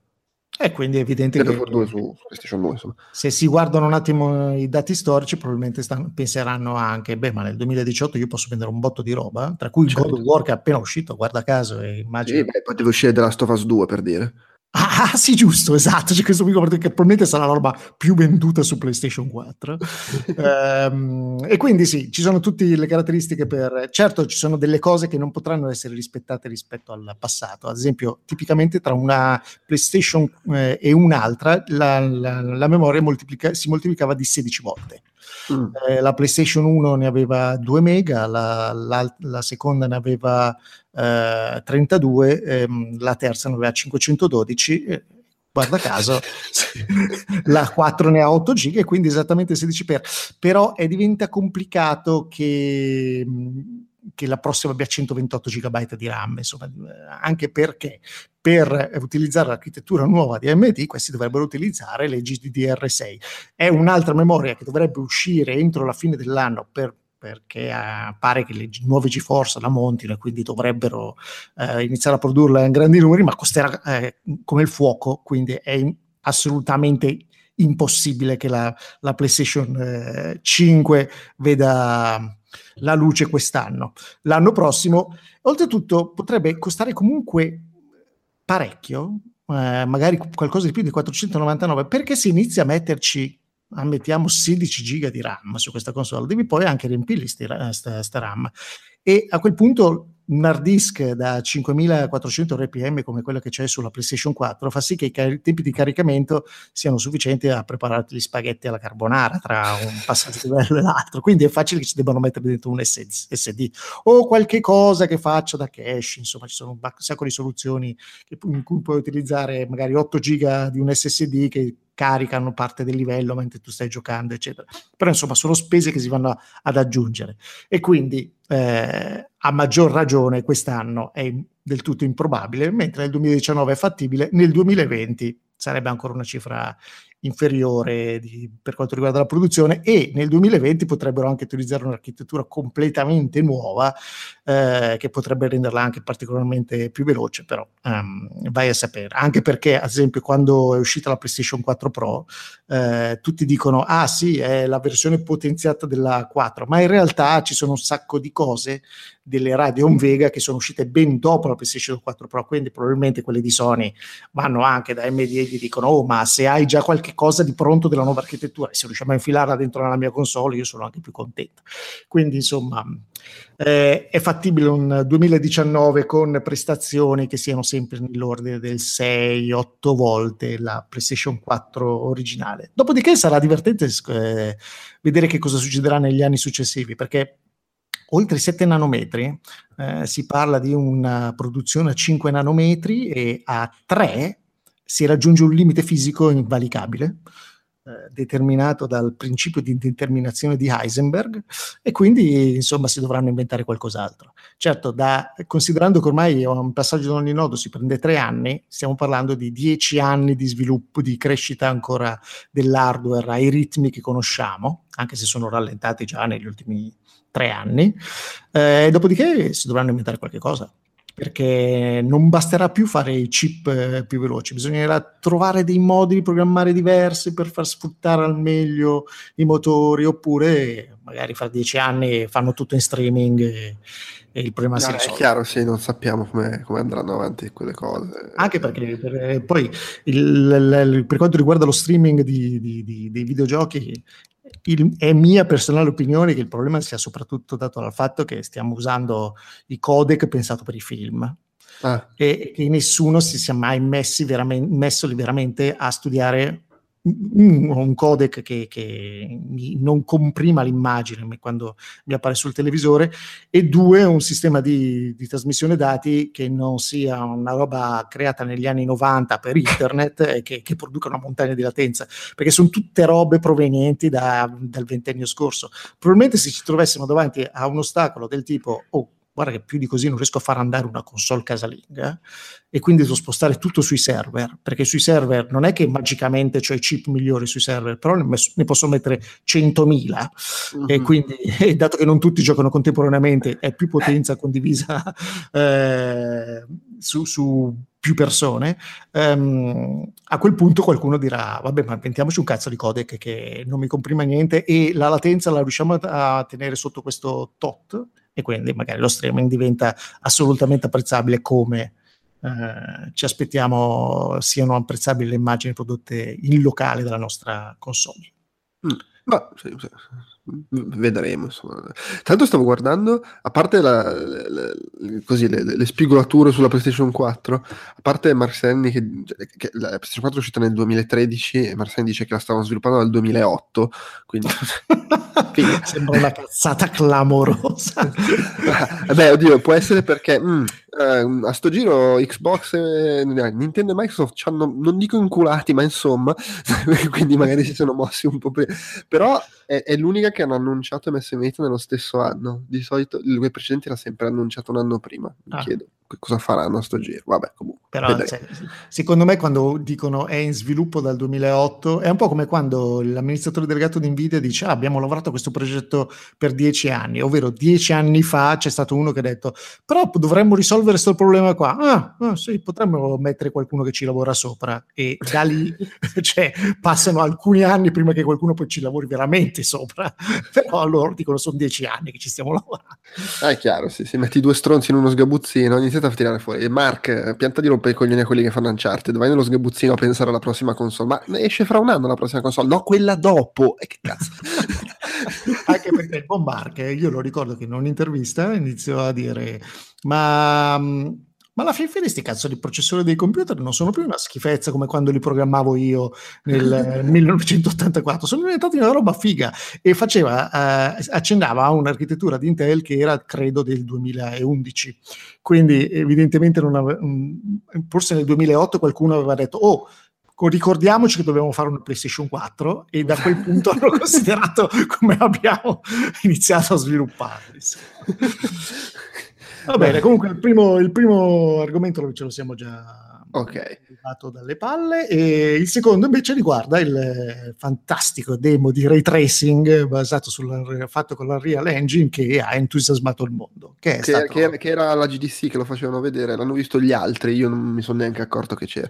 Ah molto bene l'hai schifato così quando in realtà Ah, No, no, non è che l'ho schifato, è che tipo, "Ah, c'è quella cosa lì, ah, va bene, ok, la guarderò su, su- ci saranno dei video dove vederla. Sì, sì, ce ne sono parecchi. Eh, tanto è vero che insomma si sono scatenati sulla rete a dire: Wow, ma eh, il sacro graal della grafica dei videogiochi finalmente raggiungo il ray, raggiunto il ray tracing perché quei giochi attuali utilizzano come negli, dagli ultimi 30 anni la rasterization, ovvero un sacco di trucchi per simulare come gli oggetti ris- eh, vengono illuminati dalla luce, però ha un sacco di limiti la rasterization. Ad esempio, ci possono essere poche luci e sono soltanto calcolati gli effetti della luce diretta. Quindi un oggetto produce un'ombra, se non è nel, nel cono di osservazione non si vede. Per ridurre i calcoli ti faccio soltanto i calcoli sull'illuminazione sulla parte che, sto, che vede il, il giocatore e dietro mh, c'è uno spazio vuoto. E poi però questo crea un sacco di, di limiti, ovvero nel momento in cui un oggetto produce un'ombra, ma dietro di lui c'è un altro oggetto che ne produce un'altra, ma quella stanza non dovrebbe, o quella zona non dovrebbe essere meno illuminata rispetto a una in cui invece non ci sono oggetti e la luce spara su tutte le pareti. Sì, questa, questa roba nella rasterization non la puoi fare. La cosa più sofisticata che si sono inventati negli anni è il SAO, lo Screen Space Ambient Occlusion, è stato introdotto da, da Crysis ormai dieci anni fa, eh, che fa sì che gli oggetti producano delle ombre che mh, su se stessi, cioè pro- metti un sasso ha, ha delle irregolarità e ehm, lui tenta di produrre delle ombre dicendo sì, ok, se la luce proviene da lì, questo sasso in questa zona è più illuminato e in questa non altro, però produce delle effetti come questi producono delle, delle ombre molto crude, non, non sfumate come dovrebbe essere e soprattutto tutto ciò non, prende, non tiene conto del fatto che la luce non è una roba che sbatte contro un oggetto e si ferma lì. La luce può essere assorbita in base al colore, al materiale dell'oggetto, riflettersi quindi anche sugli altri oggetti della scena, oppure può subire una rifrazione, oppure attraversare un oggetto perché quello è trasparente. Tutta roba che con la rasterizzazione non puoi fare, non puoi considerare. Ora è uscito un demo di. Scusa, io, ray, tracing per me comunque era ai tempi, nel tipo anni 90, era ah sì, la presentazione in ray tracing, il filmato introduttivo del gioco Sagnosi fatto in ray tracing, precalcolato, tutte queste cose lette tipo su The Games Machine e, ripetute senza che cazzo è il ray tracing, non lo so, vuol dire che è figa il filmato, o, eh, dai, guarda che bella l'immagine, è figa, è molto più figa della grafica del gioco, sì, ma che vuol dire? Che cazzo ne so, è bella. Beh, allora, se proprio, ecco, se, non se, se come te c'è qualcuno che non non ha mai approfondito la cosa, il ray tracing è fondamentalmente la simulazione di tutti i raggi luminosi all'interno di un ambiente. E quindi, que- come si ottiene? Per eh, ridurre la mole di calcoli, attualmente si fa un, un lavoro che, che va all'inverso. Invece di, essere, invece di calcolare un raggio di sole che parte dal, dal sole e colpisce la sabbia della spiaggia e giunge al tuo occhio, eh, e questo fare- farebbe sì che il computer dovrebbe calcolare tutti i raggi di sole che colpiscono la spiaggia, anche quelli che tu non stai guardando, attualmente si fa il procedimento inverso. Si, si parte dall'occhio, si punta il raggio di luce, sul, eh, si guarda il raggio di luce che ha raggiunto dall'occhio la, la spiaggia e si guarda se contemporaneamente si, fa, si utilizza quello che si dice uno shadow ray e si guarda se dall'altra parte eh, non c'è nulla che ostacoli il percorso, ovvero arriva il sole, ah no, non ci arriva, quindi non, non la renderizzo sta roba, perché? Perché evidentemente quel raggio di, di, di sole è bloccato da una foglia di una palma e quindi non te lo faccio vedere. Ora, nonostante questo procedimento, ehm, calcolare ehm, i raggi di luce di una immagine a 1920x1080 richiede da 4 milioni a 40 milioni di calcoli eh, di ogni singolo raggio. Ok? Ogni singolo raggio prende eh, una potenza di calcolo tale che una scheda video per fare un singolo fotogramma tipicamente impiega qualche minuto. Mm. quando invece dovremmo produrne 60, 70. Leggo, leggo, qua che nel 2008 c'era stata una dimostrazione con Enemy Territory Quake Wars Esattamente, che usava il ray tracing a 720p faceva 14-29 frame con 16 core come sistema usato per farlo.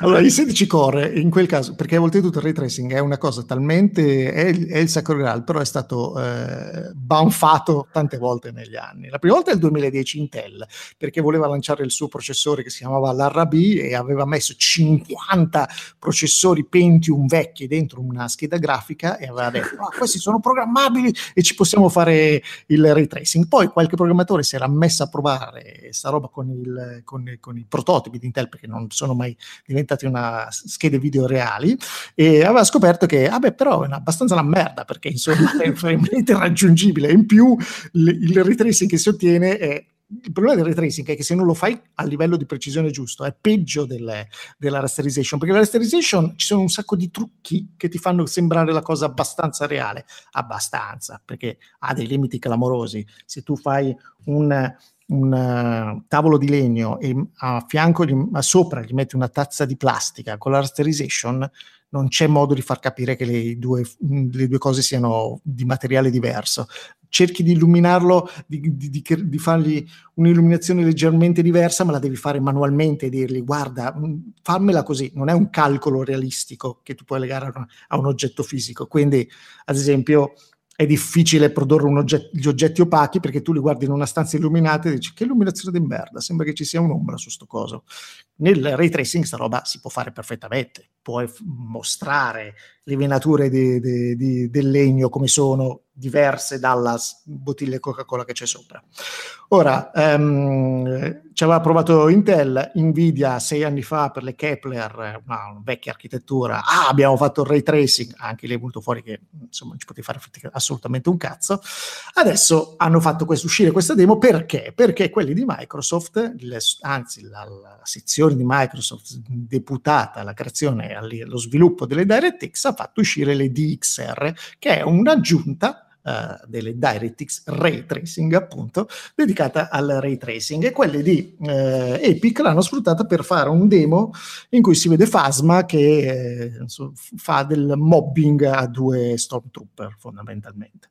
Uh, Subito Nvidia, che eh, ve lo ricordiamo è l'equivalente del vostro compagno di classe, quello che quando voi organizzavate l'uscita, anzi invitavate tutti i vostri amici alla festa per giocare, che cazzo ne so, a Quake, l- è quello che alza il menu e dice però a casa mia c'è su un Real Tournament col monitor nuova nella stessa giornata ha fatto uscire sì, esattamente quello, ha fatto uscire, ha, ha, ha contemporaneamente annunciato l'NVIDIA RTX, sempre la GDC, che è la sua versione del ray tracing, perché non bisogna perdere l'occasione di rompere i coglioni. E quindi ha fatto uscire queste, questo altro suo demo in cui dimostra che eh, con la sua scheda video, l'unica attualmente in grado di accelerare il ray tracing, um, si possono creare delle riflessioni eh, realistiche, delle ombre sfumaterialistiche, eccetera. La, quello che, che, che, Nvidia evita di, di dire, e, e, neanche Epica ha sottolineato, è il fatto su cosa girino le demo che ci hanno fatto vedere. Perché uno, intanto sono un filo paracule, hanno scelto Fasma e gli Stormtrooper perché, guarda caso, sono ricoperti di un metallo bello lucido, ok? E quindi questo facilita moltissimo la, la, il tipo di riflessi che creano. Sono, cioè, gli Stormtrooper hanno la, la, divisa di, di, plastica bianca, e Fasma invece è cromata. Um, e gli ambienti dove, dove sono, oltretutto, della, della, morte nera, che peraltro non sono tutti coperti in ray tracing, quelli perché l'idea è che si mischi la vecchia tecnica con la nuova, eh, sono comunque delle pareti abbastanza lisce, eccetera. Cioè, avete presente la, la, la, la, morte nera non è esattamente composta di pareti eh, complesse. Eh, se si guardano le altre demo uscite nel frattempo, ce n'è una fatta da questo studio che io non conoscevo neanche, che si chiama SID ed è di Electronic Arts. È uno studio in cui eh, dei guru di Electronic Arts cercano di creare nuovi motori di gioco, eccetera. Ne hanno fatto un demo che si chiama Project Pika Pika in cui ci sono dei robottini che si muovono all'interno di un ambiente re- creato, oltretutto eh, generato proceduralmente, e anche lì animato con ray tracing, molto bello, andatevelo a vedere, magari segniamo da qualche parte il link. Eh, e poi ci sono quelli di, di Future Mark che hanno modificato il loro um, il loro demo delle DirectX 12 ci hanno aggiunto il ray tracing in cui guarda caso la protagonista adesso ha un, ha un, ha un casco assolutamente riflettente come quello di Fasma che si guarda in uno specchio eccetera e quindi anche lì si può notare come la luce si rifletta in un modo abbastanza realistico.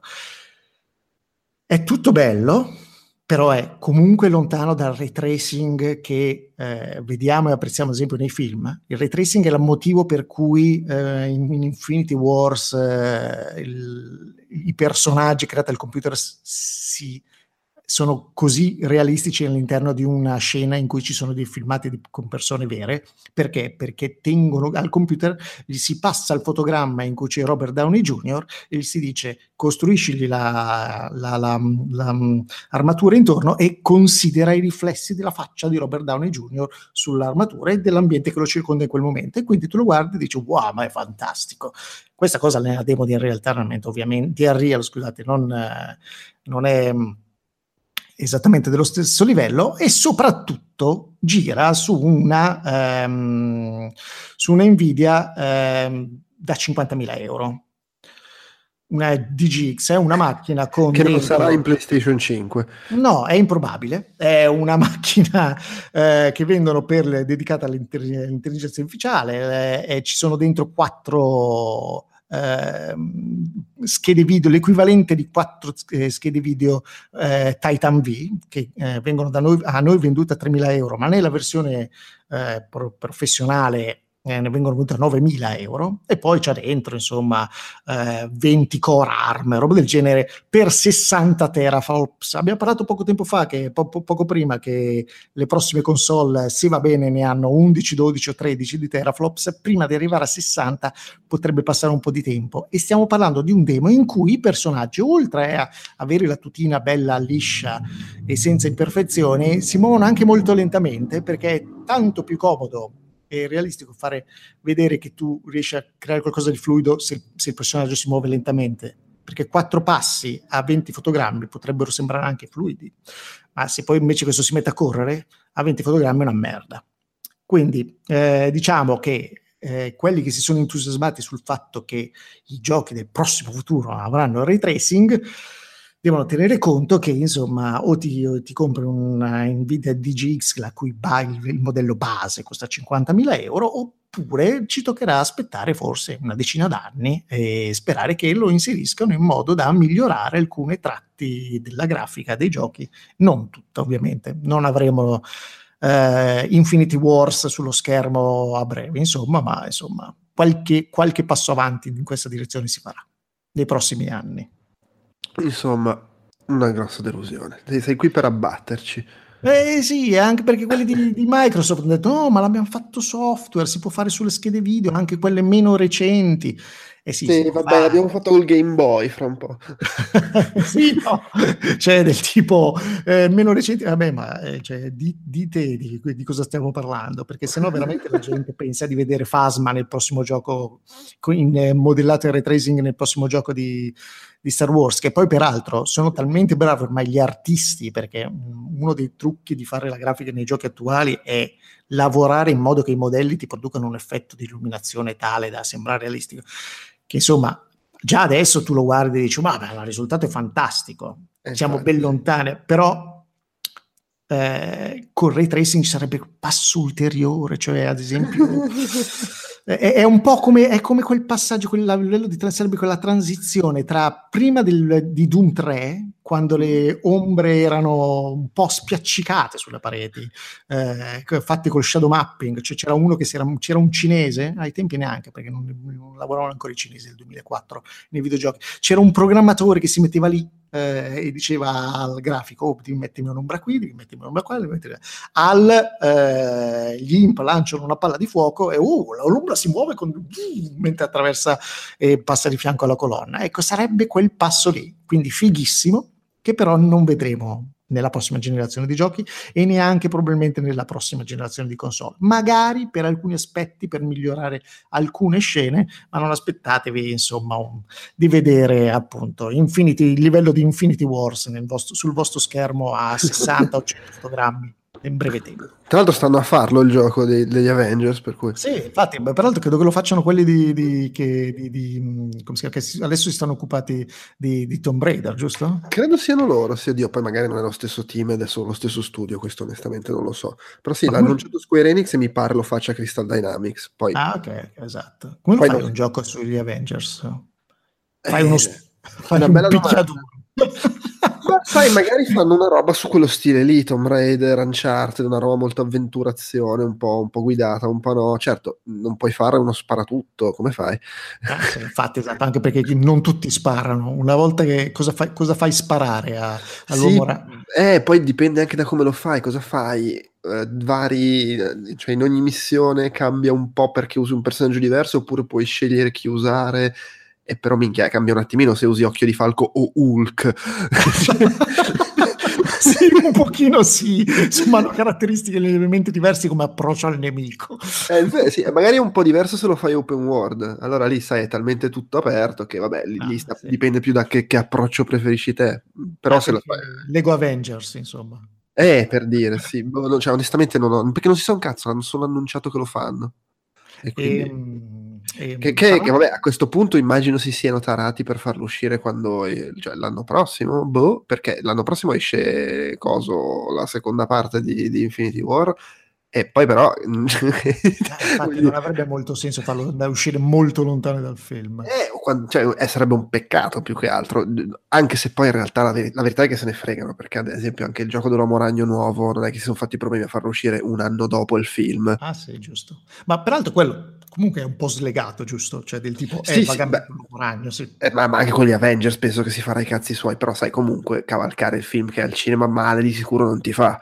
Eh, Infatti. E c'è un, un altro uomo ragno in produzione. Parlando dell'uomo ragno, ecco, è il tipico... Sì, è annunciato, è una delle poche cose annunciate future Marvel. Credo che siano si- annunciati il secondo Uomo Ragno e, e il, il terzo Guardiane della Galassia. Per il Ah. resto si sa. Non c'è, c'è, um, Capitan Marvel. Sì, no, int- perché l'anno prossimo escono Capitan Marvel, il secondo Ant-Man e Ah, il quarto Avengers. Tra l'altro, Capitan Marvel, il secondo, io non ho ancora visto Infinity War, quindi non facciamo spoiler anche per chi magari ci ascolta. Però neanche- ah, sì- sia Ant-Man che Capitan Marvel sono ambientati nel passato. Ah, ho capito. perché eh, nel- quello che sta succedendo sono le due parti degli Avengers. Capito. E, per il dopo si sa solo che faranno il secondo Spider-Man e il terzo Guardiane della Galassia, non c'è altro di annunciato. E parlando di giochi che escono sul volgere, sul tramontar della console, eh, è fastidioso il fatto che Spider-Man esca soltanto per PS4. Ah, beh, sì. Molto. Ah, ma che tra l'altro in realtà no, Ant-Man esce quest'anno, esce a luglio. Ah, ah, ok. Eh, l'anno prossimo c'è Capitan Marvel, la- il quarto Avengers e già eh, il, il secondo Spider-Man dopo. Ah, ok. Ah, Ottimo. E dopodiché fumo. E dopo si, sa che, si sa che uno di perché ormai ne fanno tre l'anno, uno di quelli del 2020 sarà il terzo Guardiane della Galassia, non si sa nient'altro. Va bene. Siamo coperti un be- per un bel po', dai. Vabbè, finché, finché continuano a fare sti soldi, cioè, al, al massimo succede che passano a 4. Esattamente. Va bene, basta, è finita la sezione. Siamo stati Direi che abbiamo finito, sì. Avrei Ok, va parlato un attimo del, del frame rate variabile che è stato attivato su Xbox, ma l'ho- ho pensato che lo farò la, la prossima volta dopo averlo provato, visto che per adesso ho soltanto letto di questa cosa. Ok, va bene, va bene, allora basta, si chiude qua la puntata. Grazie Davide, ciao Ciao. a tutti. Ciao ciao.